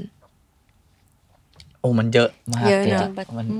ม เดี๋ยวต้องนึกนิด น่า นึ รัก ง ทุก ฮะ คนอ่ะรู้สึ ใช่ ก ฮะ เยอะ ลูกค้าผมน่ารักเยอะมาก มุมผมผมคิดว่าน่าจะเป็นแบบมันไม่ไม่พูดเป็นตัวบุคคลดีกว่า แต่ ค่ะ เป็นแบบลูกค้าที่ซัพพอร์ตเราตั้งแต่เราเริ่มเป็นช่าง อ่า ตอนที่เรายังแบบ อืมอืม แทบจะเพิ่งจับกันไกลครั้งแรกมาแล้วตัดมาแล้วเอ้ยเขาชอบมากเลยแต่แบบเราก็ตอนนั้นเราคิดเอ้ยชอบอะไรวะอ่าอ่าชอบชอบก็ดีก็ทำทำไปเรื่อยๆจนตอนนี้แบบประมาณเกือบจะสิบ ประมาณ 13 ปีแล้วก็ยังเป็นลูกค้า บางค กัน นอ ตัด ยู่ กันตั้งแต่ เออ นักศึกษาจนมีลูก ใช่ มีครอบ จน ค มี รัว ลูกจน อะไรอย่างเงี้ยใช่ไหม อืม คือมันมันเห็นการพัฒนาเขาก็เห็นเราพัฒนาเราก็เห็นเขาเขาพัฒนาเขาเติบโตเขาเปลี่ยนเปลี่ยนสถานะจากนักเรียนไปเป็นไปเป็นคนทำงานทำทำงานไปเป็นแม่คนอะไรอย่างเงี้ย แล้วมันก็มีทั้งโมเมนต์ที่ บางทีเราเศร้า เราเราเราเราเราเพื่อนเราดาวน์แล้วเราเจอเขาเราทำงานกับเขาแล้วเรารู้สึกว่าเอ้ยมันมันลิฟต์อะไรบางอย่างในตัวเราขึ้นมา หรือบางครั้งเขามาหาเราด้วยมูทที่ที่เขาไม่ดีเขาแค่มาเล่าให้เราฟัง เราช่วยฟังให้เขาเราทำให้เขาสวยงามขึ้นเขาเฟรชขึ้นอะไรอย่างเงี้ยก็มันก็ ผมว่ามันเป็นคุณค่าที่บางทีมันก็อธิบายอธิบายเป็นเป็นเป็นเหตุการณ์เฉพาะเจาะจง หรือเป็นมูลค่าอะไรอย่างเงี้ยไม่ได้ อืม ใช่ใช่ใช่ อันนี้อันนี้เห็นด้วยครับ มันมันมีปัจจัยหรือว่ามันเป็นเพราะอะไรคะเราถึงเขาเรียกว่าไงอ่ะ การจะเป็นช่างที่ดีหรือว่าเป็นร้านที่ดีได้มันต้องประกอบด้วยปัจจัยอะไรบ้าง คิดว่าที่เขาผูกพันกับเรามันเป็นเพราะอะไร แต่อันดับแรกถ้าเปิดร้านตัดผมผมก็คิดว่า ความรู้ อ่า ของวิชาตัดผมก็จะเป็นที่หนึ่ง รากฐาน อัดับแรก ที่สำคัญอืม รากฐานที่สำคัญก่อน หลังจากนั้นก็เป็นเรื่องเรื่องเรื่องเรื่องของการประดับประดาสิ่งสิ่งเหล่านั้นไปพร้อมกับความรู้ เช่นการบริการ ค่ะ การปฏิบัติตัวต่อลูกค้า ค่ะ ไม่เย่อหยิ่งหรืออะไรอย่างเงี้ยครับ ผมรู้สึกว่าผม หรือทีมงานที่ของพวกเราคือค่อนข้างทำตัวเองให้ธรรมดามาก อืม ทำตัวทำตัวปกติ ๆทำตัวปกติอาจจะไปทางเพี้ยนเพี้ยนๆ ด้วยซ้ ตอนนี้กี่ปีละคะธุรกิจ เข้าปีที่สี่ ำ เข้าไปที่ ครับ ใช่ครับ ตอนไหนที่เริ่มรู้สึกว่าเฮ้ยมันมาถูกทางละไอ้สิ่งที่เราพวกเราเชื่อเราคิดก็จะสร้างพื้นที่เนี้ยมันเริ่มใช่ อืม ตอน ผ ไหน ม อะ ผมว่าตั้งแต่วันแรกที่เจอที่เห็นสเปซแล้ว เหร ก็ อ แล้วก็ทับวางสัญญา จริงๆมันก็ไม่ไม่เคยไปผิดทางเลยนะ อ่า ตั้งแต่ เพ แร ราะ ก เพราะอะไรเพราะอะไรไปถึงแบบไม่ไปไม่ผิดทาง ผมว่าเพราะว่าเราพยายามมองทุกอย่างว่ามันเป็น opportunity ได้มั้งเราไม่เราเราเราดึงพลังจากทุกอย่างที่แบบพอเข้าไปปุ๊บแล้วหรือหรือเพราะว่าวันนี้พอคุยกันเราก็เลยเริ่มรู้สึกว่าจริงๆ พวกเราแอบมีความเป็นคนซาดิสประมาณหนึ่งคือเราชอบความแบบ ยักยา ชอบ ก ชอบแก้ปัญหา ชอบชอบทำอะไรแบบที่ อะไรที่เคยทำแล้วทำมาเบื่อเบื่อๆแล้วก็เลยไม่อยากทำอะไรอย่างเงี้ย อื ครับ ม แล้วพอในเมื่อพอมันทำไปปุ๊บมันก็เหมือนแบบอ่ะก็ในเมื่อทำแล้วก็ต้องทำให้เวิร์กมันไม่มี อ่า เหตุผลที่จะต้องไม่ทำไม่ทำให้มันไม่เวิร์กครับ ก็ถ้ามีใครคนหนึงจุดอะไรขึ้นมา ทุกคนก็พร้อมที่แบบเออไปไปเอาเอาเอาเอาเอาอะไรเงี้ยแบบไม่เคย ห้ามกัน ไม่เออเออไม่เคยเบรก ไม่เคย เรื่องไอเดียแบบว่า ไม่เบรกอะ ถ้าถ้ามันดีอะนะถ้ามันดีนะถ้ามันดี ถ้ามันเป็นเรื่องดีก็ไม่ค่อยเบรกกันเท่าไหร่แล้วก็แบบเออก็เหนื่อยนะแต่ก็ อืม อืมอ่ะมันก็สนุกดีก็ท้าทาย อืม เป็นช่วงวัยที่น่าจะกำลังมียังมีพลังอยู่ อืม อะไรอย่างเงี้ยก็ลุยลุยไปเลยฮะ อะไรอย่างเงี้ย นั้นในยุคเนี้ยค่ะ อะไรมันคือความท้าทายของธุรกิจผมและซาลอน ความยากมันอยู่ตรงไหน การรักษาคุณภาพครับสำหรับผม อืม การรักษาคุณภาพให้ ให้เหมือนเดิมทุกครั้ง อืม สมมติว่าวัน นี้ลูกค้ากลับมาตัด น่สนใจค่ะ ผมก็อาจจะไม่ได้ตัดเหมือนเดิม แต่หมายถึงว่าคุณภาพต้องให้ลูกค้ากลับไปแล้วแฮปปี้เหมือนเดิมหรือยิ่งดีกว่าเดิมได้ยิ่งดี อืม อันนี้สำหรับผม เห็นด้วยครับ เห็นด้วย ในวันที่ที่โซเชียลมีเดียหรือว่า ใช่ สปอตไลท์มันลงในในในใน ใช่ ในจุดจุดดึงได้ง่ายและได้เร็ว แต่ว่าการที่จะรักษาให้มันให้มันอยู่ไปได้นานสำคัญ ซึ่งถ้าพูดจริงๆ พวกพวกพวกผมนี่คือ ใช้โซเชียลน้อยมาก คือคือใช้แหละ แต่ว่าแบบก็ไม่ได้แบบประดิษฐ์วิดีโออะไรเก่งขนาดนั้อ่านเพราะว่ามันก็เหมือนกับเป็นคนที่แบบ ตก ผ่าน ยุค เจน ตกยุคไป นิด แล้ว นิดนิดนิดนึงอะไรอย่างเงี้ย แต่ก็พยายามจะตามให้ทันนะ แต่ว่านั่นแหละมันก็เลยรู้สึกว่า โอเค ในเมื่อเราไม่ได้เก่งขนาดนั้นด้านนู้นในการถ่ายทอดโซเชียลให้คนอื่นเขาเห็นงานเราได้ขนาดนั้น เราก็ต้องแบบอยู่ในที่ของเราแล้วก็อ่ะทุกครั้งที่เขาจะตัดผมเขาต้องคิดถึงผมอะไรอย่างเงี้ยสมมุตินะเป็นลูกค้าเก่าผมอย่างเงี้ยเขาต้องคิดถึงผมให้ได้ อืม อืม การรักษา แล้วก็กลับมาใช่ ตรงนี้แหละที่ทำให้เราไม่ได้ตามเทรนด์ อ่า เพราะว่าลูกค้าเขาเขาไว้ใจเรา ค่ะ เออเพราะเราเรามีการรักษาคุณภาพตรงนี้เนี่ยแหละ อืม มันไม่ใช่แค่ทรงผมอย่างเดียวนะ มันคือมูดของร้าน ทุกคนงานบริการ ทุกคนมีการเรียนรู้ตลอดเวลา เพราะฉะนั้นมันควอ่ะความรู้แน่นบริการดี ใคร ๆก็เข้าหา อะไรเงี้ยเออ ยังอยากเสริมอีกอย่างหนึ่งผมว่า ค่ะ อันนี้ก็เป็นจุดแข็งเหมือนกันตรง ค่ะ ที่ว่า ถึงแม้ว่าเราจะมีลูกค้าประจำกันจริง ค่ะ ๆ แต่เมื่อถึงจุดหนึ่งปุ๊บเรายินดีที่จะส่งลูกค้าเราต่อไปให้ น้องๆ น้องๆคนอื่นหรือว่าเพื่อนคนอื่น โอ้ยน่ารัก ให้อย่างเงี้ยครับ เพราะว่าบาง ปกเขทีจะ มันทำ ห่วง ไม่ทันจริง อ่าอ่าอ่า หรือบางทีเราติดไปเที่ยวเราไม่อยู่ อ่า แล้วเขาต้องการตัดผมจริง ๆ อะไรเงี้ยเราก็จะนั้นเอาวันนี้ไปตัดกับพี่เอิร์ธแทนนะครับวันนี้ไปตัดกับ ๆ ซึ่งต้องเล่าก่อนว่าคุณภาพในการทำงานของเรามันเทรนทุกอย่างออกมา ความรู้แบบเดียวกันแพทเทิร์นคล้ายๆ กัน อาจจะแตกต่างด้วยด้วยลายเซ็นของมือ ค่ะ แต่ว่าสมมุติว่าพี่เต้ไม่อยู่หรือผมไม่อยู่มันก็สามารถให้คนอื่นแทนได้ แล้วก็ออกมาในมาในสแตนดาร์ดที่ใกล้เคียงกัน อืม แล้วอืมแล้วลูกค้าก็กลับไปแบบ เหมือน โอเคก็รู้แพ้ก็เป็นแบบนี้ เสื้อเชิ้ตขาว แต่พี่เอิร์ธอาจจะปัก มี pattern ดิ้น อีกแบบ สีแดงข้าง ใน อะไรอย่างงี้นิดนึงตอนนี้ก็อาจจะมีดอกไม้อยู่ตรงลาเบลข้างหลัง เอออ อะไรอย่างเงี้ย แต่ว่า แต่ทุก ก็ คนก็ได้เชิ้ตขาวกลับไป อืม อืม คิดได้ไง อะไรแบ แต่ บ นึกภาพออก อะไรแบบอะไรแบบนั้นอะไรแบบนั้น อ้าวเดี๋ยวเดี๋ยวนะคะ มันก็มันดีเหมือนกันนะไปเรื่อยๆมันก็มันดีเหมือนกันนะ ไม่เคยสัมภาษณ์เลยยาวๆเลย แต่นะคะเดี๋ยวขอกวาดดูนิดนึง อืมนอกวันนี้นอกจากทำเรื่องผมเราทำอย่างอื่นอีกไหมคะรู้แพลนเราอยากจะหรือมองอนาคตเราแบบไหน พี่เต้เล่าเลยก็ได้นะ เออ จะขยายร้านไหม หรือยังไง อืมคือเราใช้โมเดลแบบเดิมๆมา เดี๋ย ป ว ระ อัน มาณ นี้ต้องพูดแบบ สี่ปี แบบนักศิลปินก่อนอันนี้ผมไม่เคยบอกที่ไหนมาก่อนเลยนะครับ อันนี้เป็นที่แรกเป็นรายการแรกเลย จริงอะไรวะ เป็นเกียรติมากเป็นเกียรติมาก จริงๆจริงๆจริงๆจริงๆจริงๆพวกเรามีโปรเจกต์อยู่เยอะแยะมากแต่ว่า เล่าได้ไหม อ่ะเล่าเรื่องที่จะทำ เอา ก่อน เอาเอาเอาเอาเล่าภาพรวมไปก่อนจริงๆแบบอย่าง ค่ะ โรงเรียนเราก็อยากจะทำสมาคมช่างผมแห่งประเทศไทย เพื่อประชาชน อ่า เราก็อยากจะทำ ค่ะ แต่คือตอนเนี้ยมันเ อะไรที่ทำได้ก่อนเราก็จะ เออ ทำก่อน ก็จะอะไรที่ ย ทำได้ก่อน จัดเป็น priority ไปว่า อืม ว่าว่าว่าจังหวะนี้เราควรจะทำอะไร คือแล้วแล้วแต่ก่อนนั้นเนี่ยวิธีการคืออะอย่างที่บอกว่าพอเราพอเราเริ่มพอเราทำงานกับคนมาเราสร้างคนขึ้นมา มันก็มีน้องเซตใหม่ขึ้นมาเป็น ค่ะ ช่างปุ๊บมันก็ต้องขยายสาขาขึ้นไปเรื่อยๆ หาพื้นที่ขึ้นมาเรื่อยๆ ซึ่งเราใช้ใช้เรียกว่าอะไรดีใช้ใช้กระบวนท่านี้ใช้วิทยายุทธ์นี้มาประมาณ 4 ปีแล้วแล้วเราเริ่มรู้สึกว่ามันน่าเบื่ออ ม เออเราอยากทำอะไรที่มันที่มันสนุกขึ้น แล้วทีนี้ตอนนี้เรากำลังได้พื้นที่ใหม่ที่สยามสแควร์มาแล้วมัน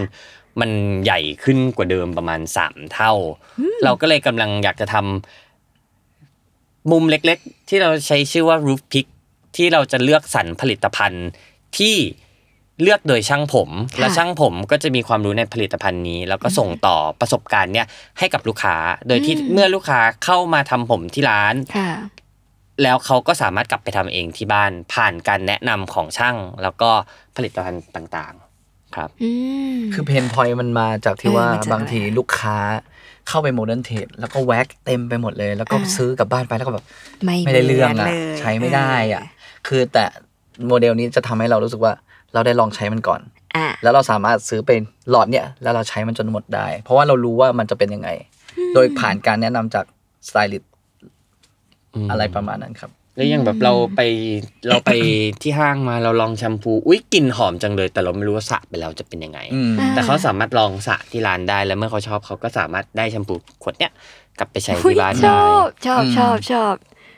แล้ว แต่ ผม เริ่มเมื่อไหร่คะ จริง ๆ ตอนนี้ก็เริ่มกำลังเริ่มทำเริ่มเริ่มเริ่ม กำหนด เมทำ ก่อนสร้าง แล้ว นี่คือพรุ่งนี้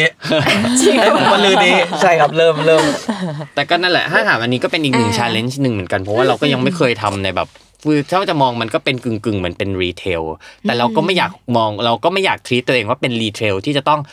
ขายขายขายขายขายของเอาของมาวางวางวางวางวางให้เต็มอะไรเงี้ยเราอยากให้มันเป็นเหมือน อืม ประสบการณ์ใหม่มากกว่าที่ โอ้ยน่ารักมากเมื่อเมื่อเขาเข้ามาลองแล้ว เหมือนพูดอย่างดีเหมือนเป็นเหมือนเป็นเหมือนเป็นลูกเล่นใหม่ ๆ ที่ทำให้การตัดผมหนึ่งครั้งมันไม่ได้แบบ เดี๋ยวเราจริงจริงใจก่อนแล้วกันเราจะดูว่ามันจะได้อะไรกลับมาบ้าง เออเพราะส่วนใหญ่เข้าใจว่าร้านอ่ะ ไม่ค่อยอยากทำเพราะเหมือนกับก็อยากให้คนกลับมาใช้บริการที่ร้านอะไรอย่างนี้แหละ แต่เราแบบว่าเฮ้ยคุณก็สามารถแบบนี้ได้ที่บ้าน ใช่ครับ ไม่ห่ จริง ว จริง งที่ จ จะ ริบง ๆอก เพราะว่าเอาจริงๆเราตัดผมมันมีราคา มัน อ่ามั มันใช้มันราคาค่อนข้างสูงเลย ค่ะ แล้วถ้า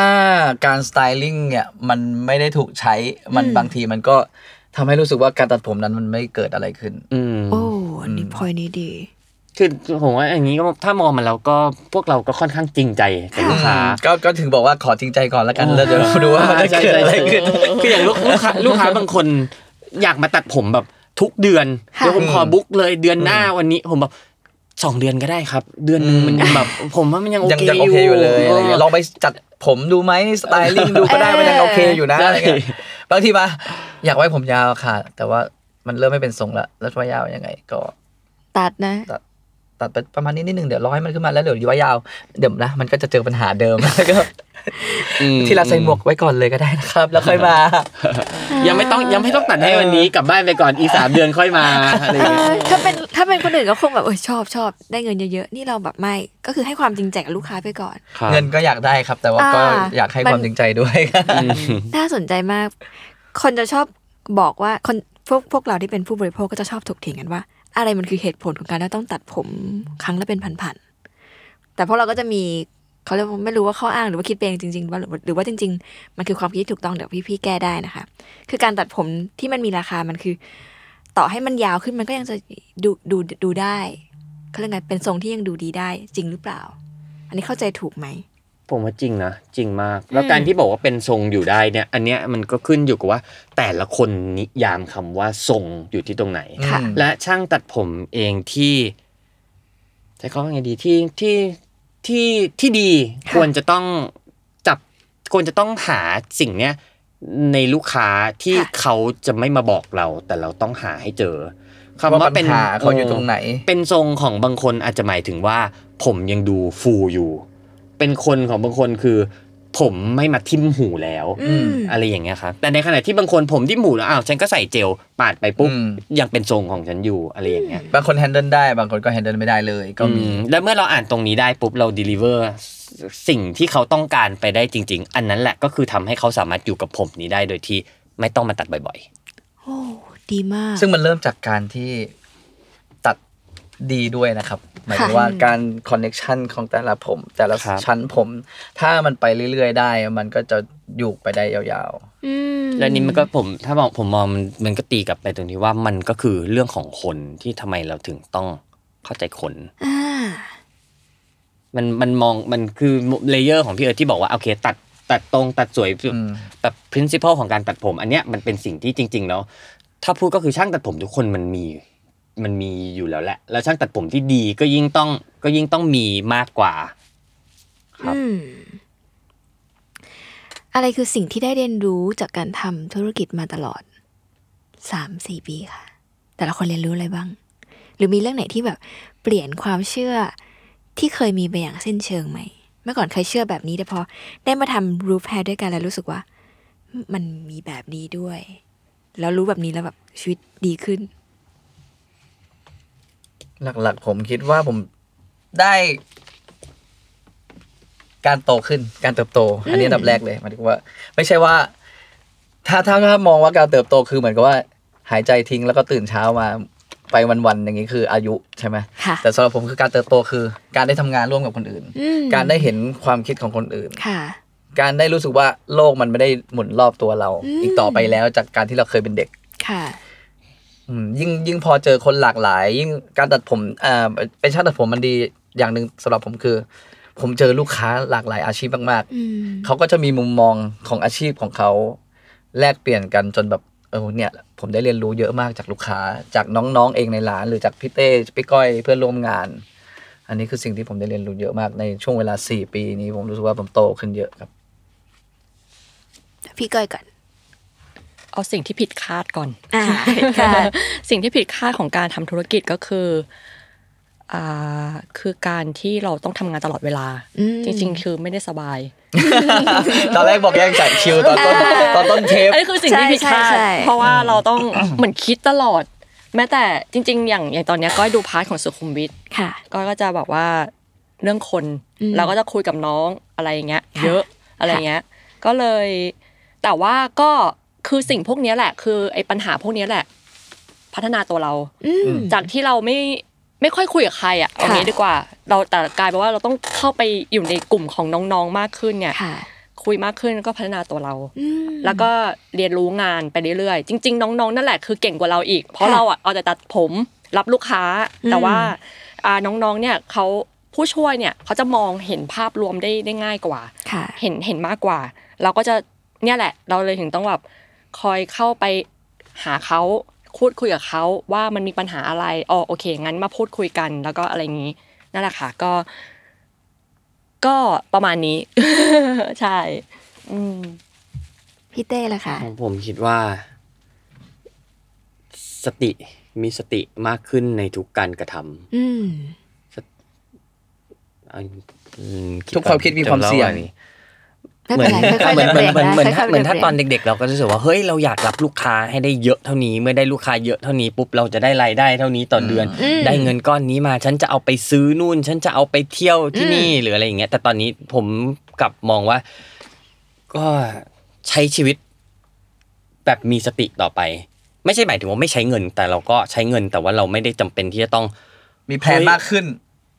เหมือนแพลนเหมือนแพลนมันก็จะถูกแพลนมันก็จะถูกวางมาอยู่แล้ว เราแค่ อืม ใช้ชีวิตตามเทมโปของชีวิตไปโดยที่ไม่ถูกดิสแทรกไปด้วยสิ่งเรา ค่ะ อื่นๆมาครับ เหมือนเราเห็นเรื่องอื่นสำคัญกว่า เหมือนใช้คาว่าเห็น หรือว่า เหมือนเหมือนเหมือนมองทุกอย่างให้มันเป็นกลางๆทั้งหมด อืม มากกว่าครับ ไม่ไม่ไม่ไม่ตื่นเต้นกับสิ่งที่มันเคยตื่นเต้นในอดีตไปแล้ว หรืออไม่ไม่เสียใจไปกับในสิ่งที่ก็ในเมื่อเราทำสิ่งนี้ เราแก้สิ่งนี้มันไม่ได้มันต้องเกิดขึ้นมา อืม อะไรอย่างเงี้ยครับ นี่ไปพุทธศาสนามาเลยนะ อ๋อเหรอ พี่เต้คน คนวันแรกกับคนวันต่างกันยังไง อันนี้อาจจะต้องให้คนอื่นตอบ ผม คนวันแรกกับคนวันนี้ เออ ก็ ก็โดนฟีดแบ็กมาเยอะก็น่าจะใจเย็นลง อ่า คำพูดคำจาคำพูดคำจาน่าจะน่ารักขึ้น นิดหนึ่ง เหมือนพอรับฟังมากขึ้น ก็ด้วยผมว่าทุกคนก็โตขึ้นหมดแหละครับ ผ ผม ม ว่า ว่าด้วยด้วเป็นคน ยการทำงานกัน ผ มาม ด้วยกั เป็นคนที่ฟัง ผมคิดว่านะ ผมคิดว่าผมเป็นคนที่ ฟังอยู่ตลอด อยู่แล้ว แต่แค่วิธีการรีแอคต่อกลับไป ผมจะค่อนข้างใช้ความรุนแรง อ่า อะไรอย่างเงี้ยก็ก็คิดว่าถ้าถ้าถ้ามองย้อนตัวเองกลับไป ก็อันเนี้ยน่าจะเป็นสิ่งที่เปลี่ยนไปอย่างเห็นได้ชัดที่สุดครับแล้วก็โบท็อกซ์ครับ คนตอบทำให้ไม่ไม่แสดงอา การเนี่ย นี่คุณเทอายุเท่าไหร่ครับเนี่ย มันมีเรื่องไหนไหมคะ ที่ในช่วงเดวันอะเราอาจจะคิดว่าเรื่องเนี้ยไม่สำคัญ แต่ว่าณวันนี้มันเป็นสิ่งที่สำคัญมากๆสำหรับการเริ่มต้น ไม่สำคัญ วันแรกเราอาจจะคิดว่าเรื่องนี้อ่ะไว้ทำทีหลังก็ได้ แต่จริง ๆ ถ้าเกิดจริง ๆ เรื่องนี้มันสำคัญมาก ถ้าเรารู้เรื่องนี้ตั้งแต่วันแรกๆ มันก็จะดีขึ้นอะไรอย่างเงี้ยมีไหม ส่วนตัวผมไม่ค่อยมีอะไรไม่สำคัญนะ ถ้ามีใครมาบอกให้ผมรู้ ผมก็จะรู้สึกว่ามันสำคัญหมด อืม กลายเป็นว่าอะไรที่เราไม่เคยคิด เราก็ต้องคิดมากกว่า หมายถึงว่า ไม่ไม่ไม่ใช่เรื่องไม่สำคัญอะเป็นเรื่องที่ไม่รู้มากกว่า ค่ะ ในมุมผมผมมองว่าทุกเรื่องมันจริง ๆ มันสำคัญทั้งหมด แต่ว่าเราเพิ่งมาเห็นความสำคัญมาก ค่ะ ๆ ในมุม เหมือน นี้ เหมือนเพิ่งตระหนัก ใน รู้ มุม มากกว่า นี้ อ่า ถ้าของผมคือเรื่องการการเชื่อใจคนแล้วก็ไว้ใจคน อืม คือถ้าเป็นก่อนหน้านี้ก็จะรู้สึกว่าเฮ้ยไม่ได้ฉันต้องฉันต้องฉันต้องคอยคอยคอยดูตลอดเวลาดูเอ้ยมันมันจะผิดไปจากตรงนี้ อ่า ไม่ได้นะ เพราะถ้าผิดไปปุ๊บเดี๋ยวมันจะเกิดปัญหาปัญหานี้ แต่หลังๆ ก็เริ่มปล่อยลงแล้วก็อ่ะเอาไปทำเลยอ่ะถ้าอ่ะมีปัญหาเหรออ่ะไหนปัญหาคืออะไรมาแก้มาแก้กัน อืม อะไรอย่างเงี้ยครับ อืม จริง ๆ เหมือนพี่เต้ค่ะ อืมเอ่อทุกวันนี้มีอะไรที่รู้แพรอยากทำให้ดีขึ้นไหมคะทำแล้วแบบธุรกิจเราจะดีขึ้น มีไหม ธุรกิจดีขึ้นนี่หมายถึงเรื่องตัวเงินหรือว่า หรือเปล่าเราเราเราเรามองเป้าหมายยังไงว่า เราอยากเราอยากจะดีขึ้นหรือเราอยากจะไปถึงจุดไหน ถ้าของผมผมส่วนตัวผมมองเรื่องการศึกษา อืม ผมอยากทำโรงเรียน แต่ว่า อืม ด้วยนะ ตอนเนี้ยเองก็ต้องยอมรับว่าเราทรัพยากรบุคคลกับเงิน มันก็ยังมันยังยากอยู่ที่จะ ค่ะ ไปจนถึงจุดนั้น อืม อันนี้นี่พูดนี่เปิดรับสปอนเซอร์เลยใช่ไหม อ่าใช่เผื่อใครที่ฟังอยู่ อินสเตอร์ เราเห็น ก็ดี ที่มองเห็น เออ ศักยภาพของพวกผมก็ อ่า ติดต่อเข้ามาได้นะครับเดี๋ยวจะขึ้น อ๋อ เดี๋ยวขึ้นไปที่โพสต์เลย แต่มีคนฟังอยู่จริง และอย่างอีกอันหนึ่งก็คือการรวมกลุ่มของวิชาชีพเนี่ย อ่า ช่างผมที่ อืม รุ่นใหม่ ค่ะ ใช่ไหม พูดดีไหมพูด ๆ มัน ดี มัน ไดี ก็คือรุ่นใหม่ ดี เพราะว่ามันก็เป็นเจนใหม่ คือถามว่าณตอนเนี้ยมันมีไหมมันก็มีแหละ แต่ผมแค่รู้สึกว่ามันยังไม่ทัชกับคนที่ทำงานจริง ๆ โดยเฉพาะคนรุ่นใหม่ อืม ซึ่งถ้ามันสามารถเป็นสมาคมที่มันเปิดเปิดเพื่อทุกคนจริง ค่ะ ๆ แล้วมันแล้วมันทำให้อ่ะวิชาชีพเนี่ยมันมีมันมีชีวิตที่ดีขึ้นมันมีคุณภาพที่ดีขึ้น ค่ะ มันก็จะเป็นสิ่งที่ดีครับ อืม ขอขอขยายความนิดนึงตอนเรื่องเมื่อกี้เรื่องโรงเรียนเผื่อมีคนฟังอยู่ว่าแบบอยากลงทุนและอยากให้พี่เต้อธิบายเพิ่มเติมนิดนึงว่า การมีโรงเรียนมันสำคัญกับวงการนี้ยังไง วันนี้มันก็ต้องย้อนกลับไปของเรื่องแบบการที่เราจะทรีทุกอย่างว่ามัน อืม คือศาสตร์และศิลป์เพราะฉะนั้นมันก็ต้องมีโน้ตฮาวที่มัน อืม สำคัญอย่างแบบอามองในมุมของอาใช้คำว่าอะไรไบโอโลจีชีวชีววิทยาชีวภาคอย่างเงี้ย ค่ะ มันต้องเข้าใจไปถึงว่าผมมันงอกขึ้นมายังไง หนัง เออ ศีรษะหรืออวัยวะ แต่ละส่วนมันมันแมทเทอร์ยังไง อย่างแค่การจะนั่งตัดผมให้ได้ลายตรง ลูกค้าเองโพสเจอร์เขาควรจะต้องนั่งแบบไหนหรืออะไรอย่างเงี้ย อ่า ซึ่งถามว่ามันมันเรียนรู้จากการทำงานได้ไหม มันก็ได้ แต่ว่าถ้ามันอยู่ในโรงเรียนปุ๊บ การที่มีพื้นฐานที่มันแน่นมาตั้งแต่ทีแรกปุ๊บ ส่วนตัวผมคิดว่ามันต่อยอดไปได้มากกว่า เป็นการแค่เห็นจำแล้วทำตาม หรืออย่างแบบตัวเคมีเองสารเคมีที่ใช้อยู่บนกับกับร่างกายเราอะ ค่ะ เราก็ต้องเราก็ต้องมีความรู้ของเรื่องของเรื่องเคมีเข้ามาด้วย อ่า ครับ อันนี้ยังอันนี้ยังไม่เกี่ยวกับตัดผมเลยนะ อืม อันนี้แค่แบบแค่แค่แค่เรื่องอื่น เมธอดหนึ่งศูนย์หนึ่ง ครับ โอ้ หนึ่งศูนย์หนึ่งของอาชีพนี้ อืม เออ น่าสนใจ แล้วก็ย้อนกลับไป ค่ะ ที่ที่พูดว่าตอนแรกที่แบบเหมือนรู้สึกว่าอาชีพนี้ไม่มีเกียรติ า แต่พอยุคสมัยนี้ รู้ไหมครับว่าทุกคน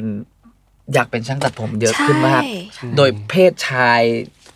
อ่ะผมมันผมผมไม่อยากจะพูดเรื่องเพศแล้วกัน อ่า เดี๋ยวมันจะกลายเป็นเรื่องอื่นแต่หมายถึงว่า เมื่อก่อนตอนที่ผมเข้ามาเขาจะต้องคิดว่าผมเป็นอย่างนั้นเป็นอย่างนี้หรือเปล่านะ อ่าถูก อะไรเงี้ยแต่เดี๋ยวนี้หมายถึงว่าเปิดกว้างสำหรับทุกคนว่า อาชีพนี้ก็เป็นอาชีพที่ที่ที่ทุกคนอยากทำแล้วนะหมายถึงว่า ใช่ ไม่ใช่ว่าไม่มีอะไรทำ เลยมาทำสิ่งนี้ คุณเป็นหมอ เออ คุณเป็นอะไรไม่ได้ คุณทำนู่นได้แต่ถึงมาตัดผมหรือเปล่าอะไรเงี้ย ตอนนี้ mindset มันมันปีสองพันสองยี่สิบสองแล้วมันมันเปลี่ยนไปแล้วฮะซึ่งถ้ามีโรงเรียนที่ดีหรืออะไรเงี้ยที่ที่เต้พูดก็ มันจะยก มันก็ ระ จะ ดับ ทำใช่มันจะยกระดับให้เรา ใช่ ไปทัดเทียมเกาหลีญี่ปุ่นหรือนานาชาติได้ครับ อ่าเพราะ mindset การบริการของเรามันไม่ด้อย ใช่ กว่าใคร ใช่ แล้วเรา ใช่ แค่ขาด ใช่ ศาสตร์บางอย่าง ใช่ เท่านั้น ใช่ เอ จ ง ริงๆพูดมาจุดนี้นี่ผมว่า เออ ก็ผมก็เห็นด้วยมากๆแล้วจริงๆก็แอบคิดอยู่ในใจมาว่า อย่างคนไทยเรามีจิตใจรักบริการ อืม เราเป็นคนที่ เรามีสิทธิ รักบริการโดยกมลสันดานของเราอยู่ ใช่ แล้ว ใช่ เราเจอ ใช่ เพื่อนของเพื่อนเรา Welcome เออเราก็เราเราเราก็ Welcome เราก็เราก็สามารถเป็นเป็นเพื่อน เป็นมิตร กับ ได้ คนได้ง่าย ซึ่ง ใช่ ถ้าเราเทิร์นเอาจุดเนี้ยมาแล้วผสมกับศาสตร์ของการตัดผมเข้าไป ผมคิดว่า ช่างตัดผมไทยเราสามารถขึ้นไปอยู่ในสเตจของของระดับโลกได้โดยที่ไม่แพ้ชาติไหน แต่แค่ อืม เรายังขาดการสนับสนุนที่มันเป็นชิ้นเป็นอัน จริงค่ะ ครับ หรือเผื่ออะไรนะกรมกรมแรงงานหรือ ได้ฟังอยู่ อยากจะมาสปอนเซอร์ หน่วยงาน ต่างๆ หรือเออกระทรวงท่องเที่ยว อะไรอย่างนั้น และกีฬา จริงๆมาร่วมกันได้หรือว่ามันมีโอกาสในการสร้างได้นะคะ นักลงทุนถ้าฟังอยู่มัน มันทุกคนต้องตัดผมค่ะ ทุกคนต้องตัดผม แล้วก็ทุทุกวันนี้เขาเรียกว่าไงอะทุกคนมีกำลังพอที่จะจ่ายมัน ดังนั้นถ้าพวกเราที่ฟังอยู่เห็นว่ามันมันมีคุณค่า มันจริงมันมันร่วมสนับสนุนสิ่งนี้ได้ จะเป็นลูกค้าก็ดีหรือว่าอาจจะ เป็นพาร์ทเนอร์อะไรบางอย่าง ซึ่งอนาคตก็ว่ากันนะคะ นี่เดี๋ยวรอลุ้นวันที่หนึ่งจะถูกหวยอยู่ก็จะไปร่วมลงทุนด้วยนะ กลับมาเรื่องใกล้ๆจบแล้วค่ะ โอเค เอ่ออะไรคือสิ่งที่ยึดเหนี่ยวให้แต่ละท่านยังคงทำงานนี้อยู่ ทุกเช้าตื่นมาด้วยความรู้สึกแบบไหน พี่ก้อยก่อน อืม แต่ละวันก็เจอลูกค้าที่ไม่เหมือนกัน อืม เออก็เป็นบททดสอบแล้วก็ท้าทาย ค่ะ สนุก เจอคนแบบเนี่ยเรามีลูกค้าทุกชั่วโมงทุกครึ่งชั่วโมงอะไรหรืออะไรก็ตาม ค่ะ แล้วก็ได้ทำงานได้มูฟเมนต์ไปกับไหลไปกับทั้งตลอดการทำงาน เจอคนปั๊บปุ๊บปุ๊บปุ๊บมันสนุกอะค่ะ แล้วเราก็ชอบให้ร่างกายเราขยับตัว ตลอดมันเหมือนแบบเป็นการเอ็กซ์เซอร์ไซส์ตลอดอะไรอย่างนี้อะไรอย่างนี้ก็นี่นี่นี่ก็รู้สึกว่านี่ก็เป็นสิ่งที่ยึดเหนี่ยว เพราะว่าอ่าคือคืออ่ะอย่างจริตของเราเราไม่ชอบนั่งเฉยๆเอางี้ดีกว่า พอพอได้เคลื่อนไหวตลอดเวลามันแอคทีฟอะไรอย่างเงี้ยพูดคุย ค่ะ อ่ะลูกค้าคนนี้คุยเรื่องอะไร เราก็ชอบฟังอ่ะแชร์กันบ้าง เราเคยไปเที่ยวนู้นเที่ยวนี้ มันเหมือนเจอเพื่อนตลอดเวลา อืม อะไรอย่างเงี้ย มันก็เลย เนี่ยแหละ คือคืองานที่เราชอบ อะไรอย่างเงี้ยค่ะ ตัดผมอ่ะเราก็ต้องตัดให้ดีเหมือนกัน ค่ะ เพื่อกลับบ้านไปแล้วเขาต้องดูแลผมของเขา ส่วนใหญ่คอนเซปต์ของเขาเนี่ยก็จะเป็นประมาณที่ว่าไม่ชอบเซ็ต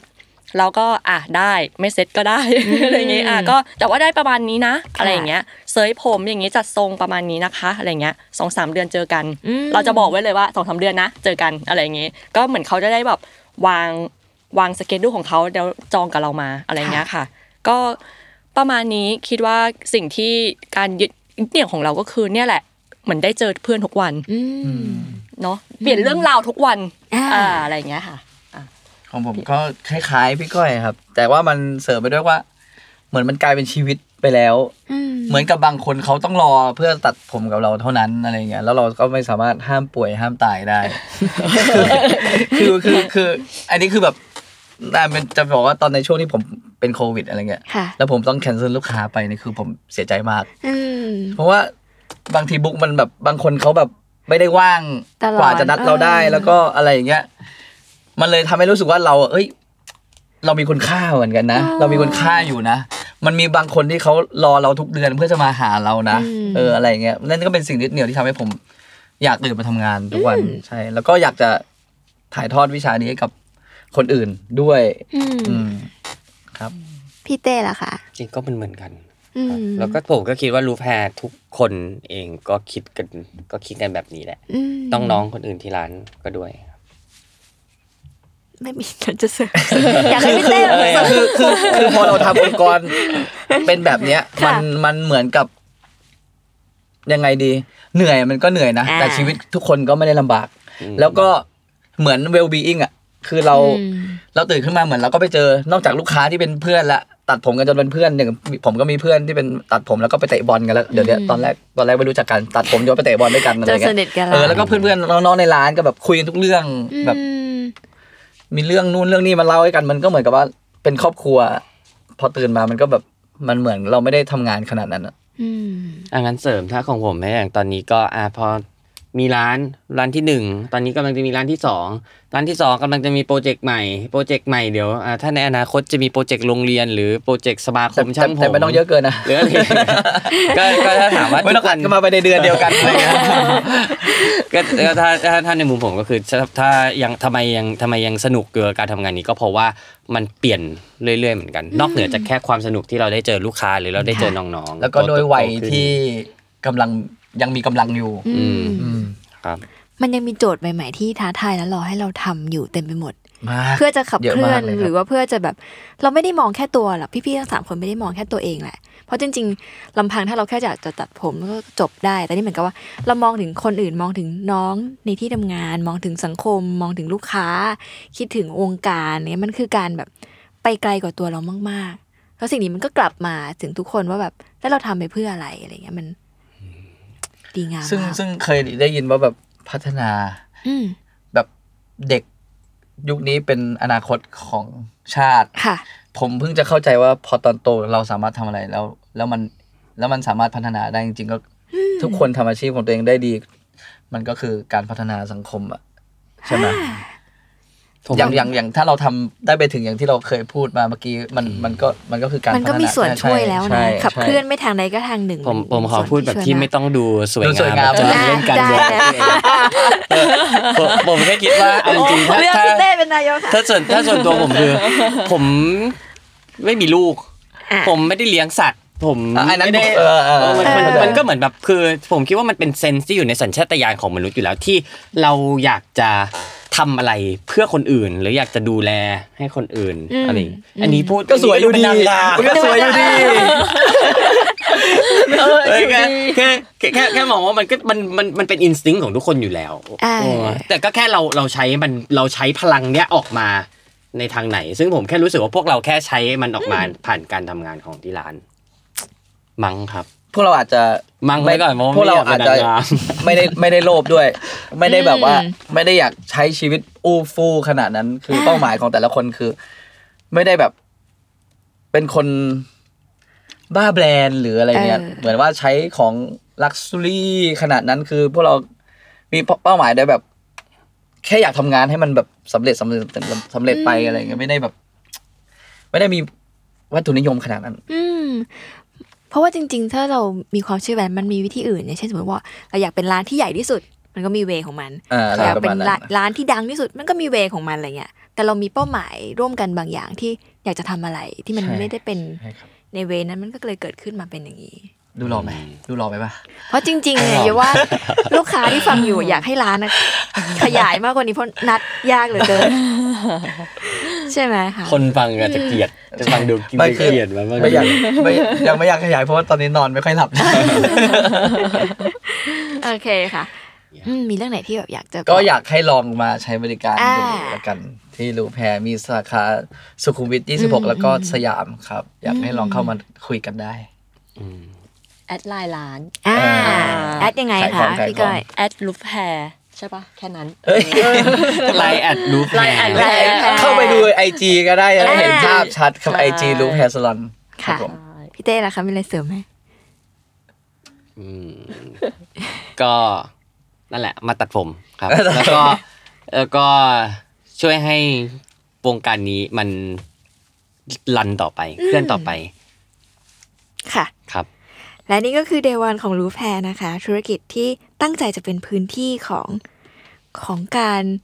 ขับเคลื่อนอะไรบางอย่าง ด้วยความเชื่อที่อยากจะดูแลทุกคน เพราะทุกคนเท่ากันอะไม่ว่าอะไรก็ตาม ไม่ว่าจะเป็นลูกค้าหรือคนทำงาน มีความตั้งใจที่อยากจะขับเคลื่อนให้ความรู้ทักษะของวงการนี้มันพัฒนาขึ้นด้วยวิธีการที่พวกเขาทำงานทุกวันอย่างตั้งใจแล้วก็มีเป้าหมายนะคะ ขอบคุณทั้งสามท่านมาก ๆ ที่มาคุยใน Day 1 ประทับใจมาก ยิ่งมีรูฟแฮร์อยู่ในรายการเรายิ่งทำให้ความเชื่อนี้มันแข็งแรงคือ จริง ๆ เราไม่ได้เลือกแขกทุกคนแบบใครก็ได้เข้ามาอยู่ในรายการนะคะแต่เราเชื่อว่าทุกคนมันมีข้อความแตกต่างบางอย่าง ซึ่งขอบคุณมาก ๆ ที่สละเวลา อันมีค่ามาร่วมกันนะคะเดี๋ยวไปพบกันที่ร้านหรือ ขอบคุณครับเป็นเกียรติมากครับ ขอบคุณมากค่ะ สวัสดีครับ แล้วก็กลับมาพบกับ Day One Podcast ได้ใหม่นะคะ ที่ Capital Listen ทุกวันศุกร์นะคะสำหรับวันนี้สวัสดีค่ะ สวัสดีค่ะ สวัสดี สวัคสดี รั ค่ะ บ บ